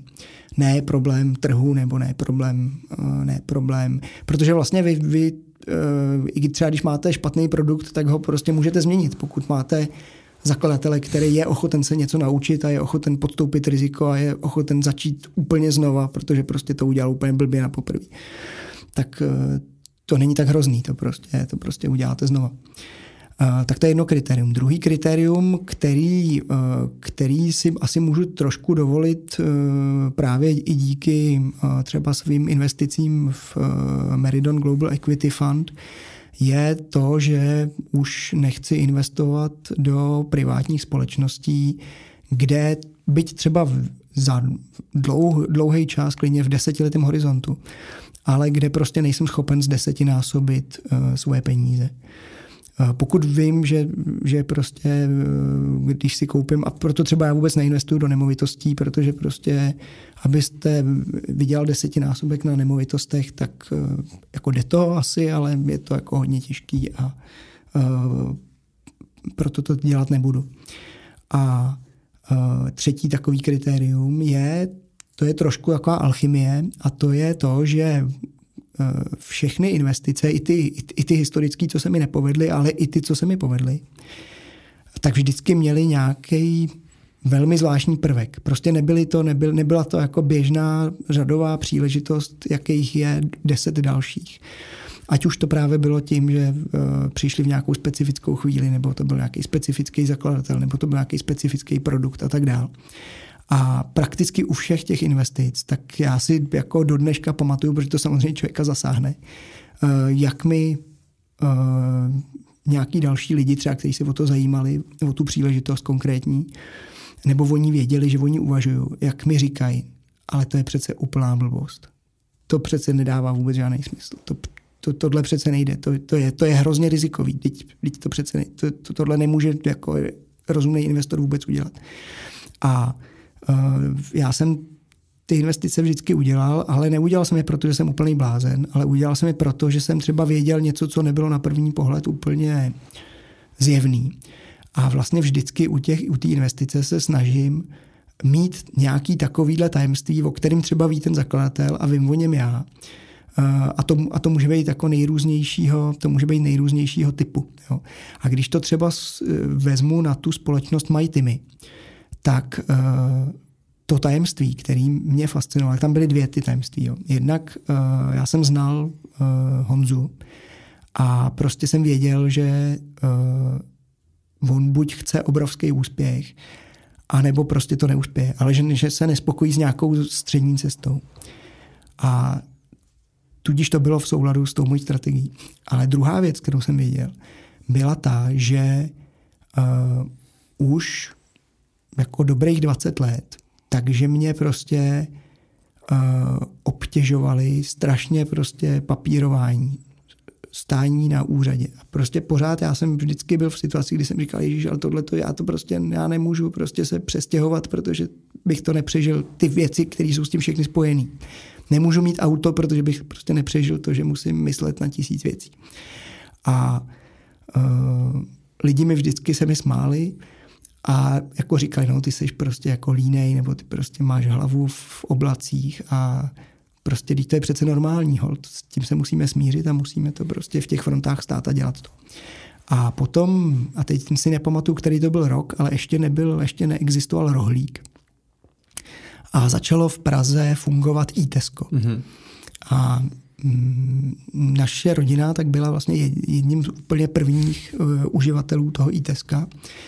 A my máme se spolužákama z gymnázia se scházíme prakticky každý měsíc a v, v lokálu u Bílý kuželky na malé straně a seděli jsme v tom lokále a nějak jsme se bavili a já jsem říkal, no a teď je ta perfektní věc, to i Tesco, oni vám to za těch 90 korun dovezou ten nákup. A teď všichni ty mý spolužáci, co tam seděli, tak vlastně přesně úplně v té stejné logice, tak mi začali říkat, no ty, ty jsi úplně blázen, jako jednak 90 korun, jako prostě to je, jako, to je úplně... To Co bych jim za to platil? To je úplně prostě nesmysl, že jo, a teď jako, jak, jak a tu oni ti jako, že ti jako jdou do bytu a teď oni ti, a teď oni ti vyberou jako něco blbě prostě a jak, když tam bude něco, co nechceš, tak jak to vrátíš a teď přece je hrozně důležitý jako si vybrat, co chceš. A, a teď prostě jako měli vlastně jako tisíc argumentů, proč to jako je úplná blbost. A o tři roky později, eh, když zase sedíme prostě u toho stejného stolu, tak všichni používají rohlík.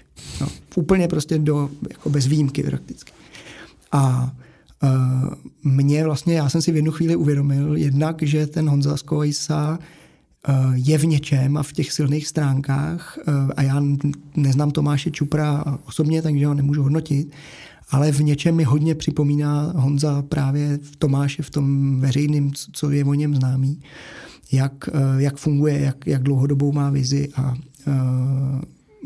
co třeba jako je schopen vlastně rychle pochopit dřív než ostatní. A za druhý, vlastně jsem zažil strašně moc krát to, co jsem zažil eh, na tom třídním srazu s tím rohlíkem, tak jsem ještě mnohem víckrát zažil vlastně s těma věcma, který teďka pro mě řeší mají tymy. A eh, jestli nakupování je prostě jedna drobnost eh, v mém životě, tak to, co dokáže pokrýt mají týmy, je vlastně mnohem, mnohem vlastně větší spektrum. A já jsem měl, když to Honza založil a s touhletou vizí přišel, tak jsem vlastně věděl, že možná to bude trvat 10 let, ale za těch 10 let prostě všichni ty mý spolužáci tak uh, to budou používat. budou používat mají týmy, ale ne na jednu věc, ale prostě na přezouvání hmm. pneumatik, na očkování dětí, na péči v psa, na nakupování, na marketing a prostě, prostě na všechno vlastně. To znamená, uh, jestli ta společnost se může stát dalším Amazonem, tak myslím si, že může právě z tohohle důvodu. Ale takhle vznikají ty nejlepší firmy, pokud opravdu se řeší eh, to, co nejčastěji jako lidi sere, tak většinou potom, když se vyřeší tady tenhle problém, tak ta firma může být úspěšná s tou svou službou eh, nebo produktem. Eh, já si tak říkám, kolik vlastně peněz vy můžete mít zainvestováno v těch společnostech, protože Ptám se i proto, protože můžou nás poslouchat třeba nějací posluchači, kteří eh, by se chtěli stát jako angel investory a investovat do startupů a tak dále. Potřebují na to vlastně, krom zkušeností nějakých třeba, ale který se často člověk učí vlastně zase za pochodu, eh, nějaký větší kapitál a, a případně jako bavíme se, můžu pokud mám 100 tisíc eh, a je to jako, jsou to moje úspory, tak eh, má cenu to někam zainvestovat, můžu vůbec něco takového koupit, nebo jsou to jednotky milionů, nebo bych měl aspoň mít desítky milionů. Tak tam jsou dvě, dvě odlišné situace. Eh, jedna je situace, kdy vy to berete byť jako koníček, ale jako koníček, který chcete dělat jako zodpovědně. Jo. A teď to řeknu, jako když to přirovnám k hraní šachů, tak eh, vy můžete hrát šachy e, tak, že znáte pravidla a prostě povídáte si o tom v hospodě, co zase prostě e, Google vymyslel za novou e, umělou inteligenci, která hraje šachy. Ale prostě jako nezahrajete si a porazí vás uh, jako dítě z šachového kroužku. A nebo uh, byť prostě hrajete jednou za týden nebo dvakrát za týden, nebo třeba můj švagr ten hraje pořád prostě na, na mobilu vždycky v metru, tak místo, aby si čet, tak prostě hraje šachy.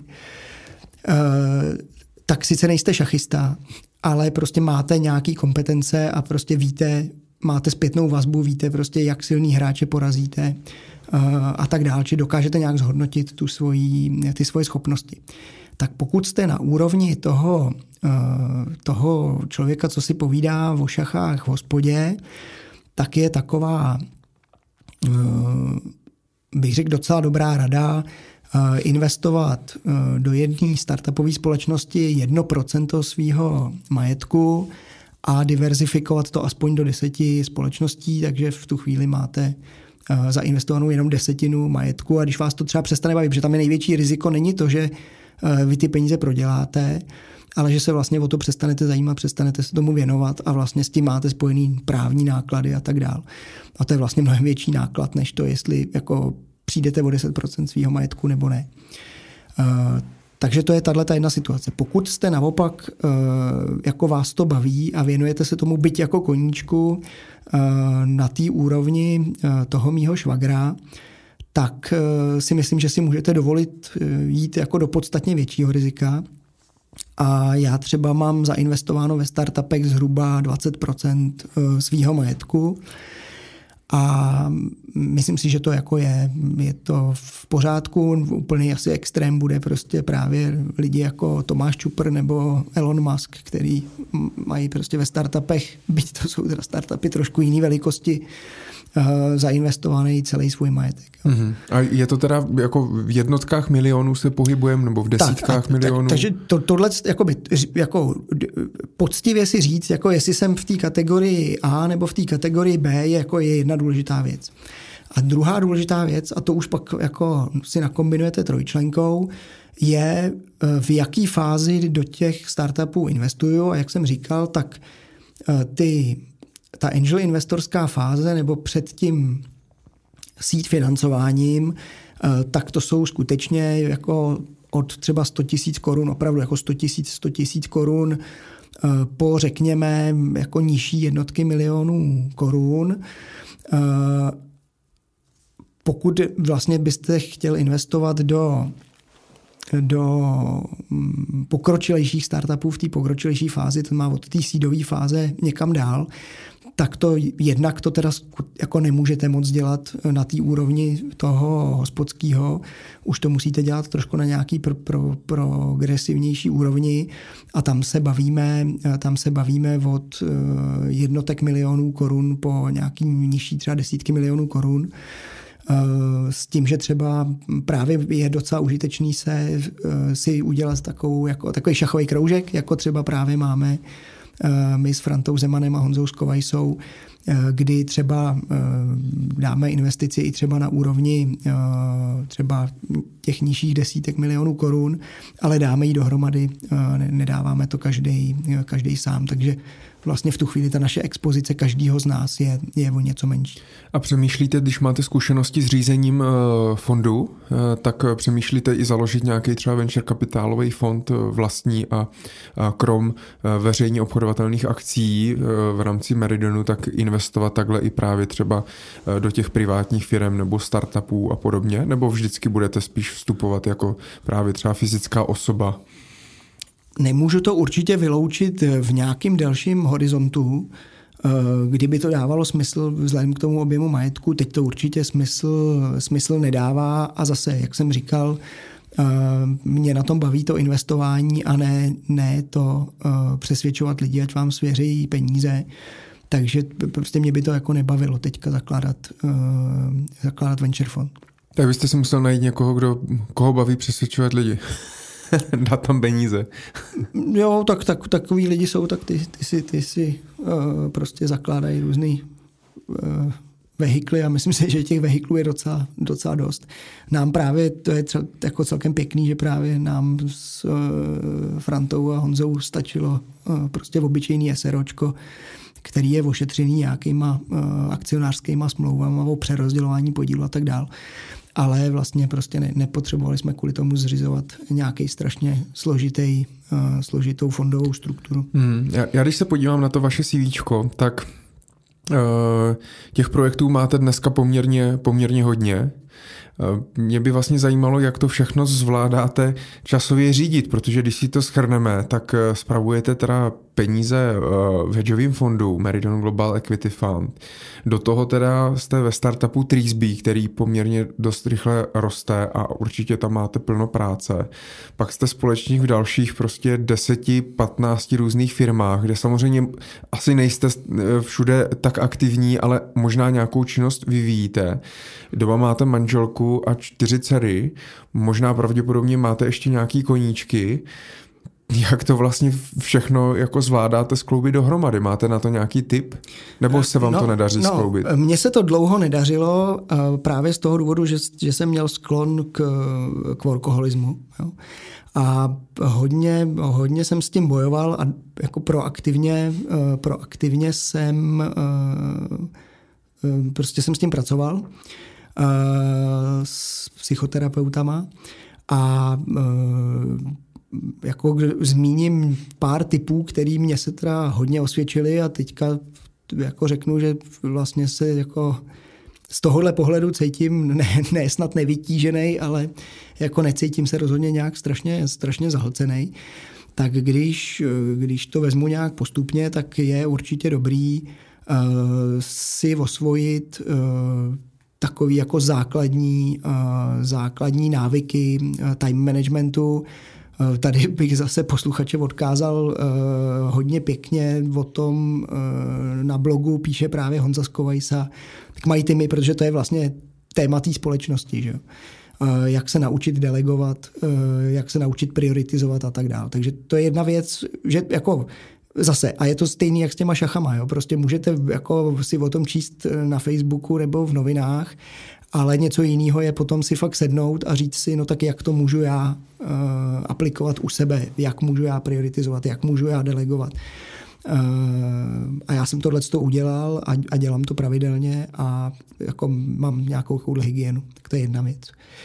Potom druhá věc je, že uh, jsem uh, se naučil, za prvý jsem uh, uh, zjistil, že hodně velká část uh, únavy uh, je daná um, ne, uh, jako nezdravým pitím alkoholu a nezdravým vlastně eh, nebo nesprávným, eh, jako myslím vlastně cokoliv, co je prostě jako víc, než si dát eh, prostě jedno pivo nebo skleničku červeného.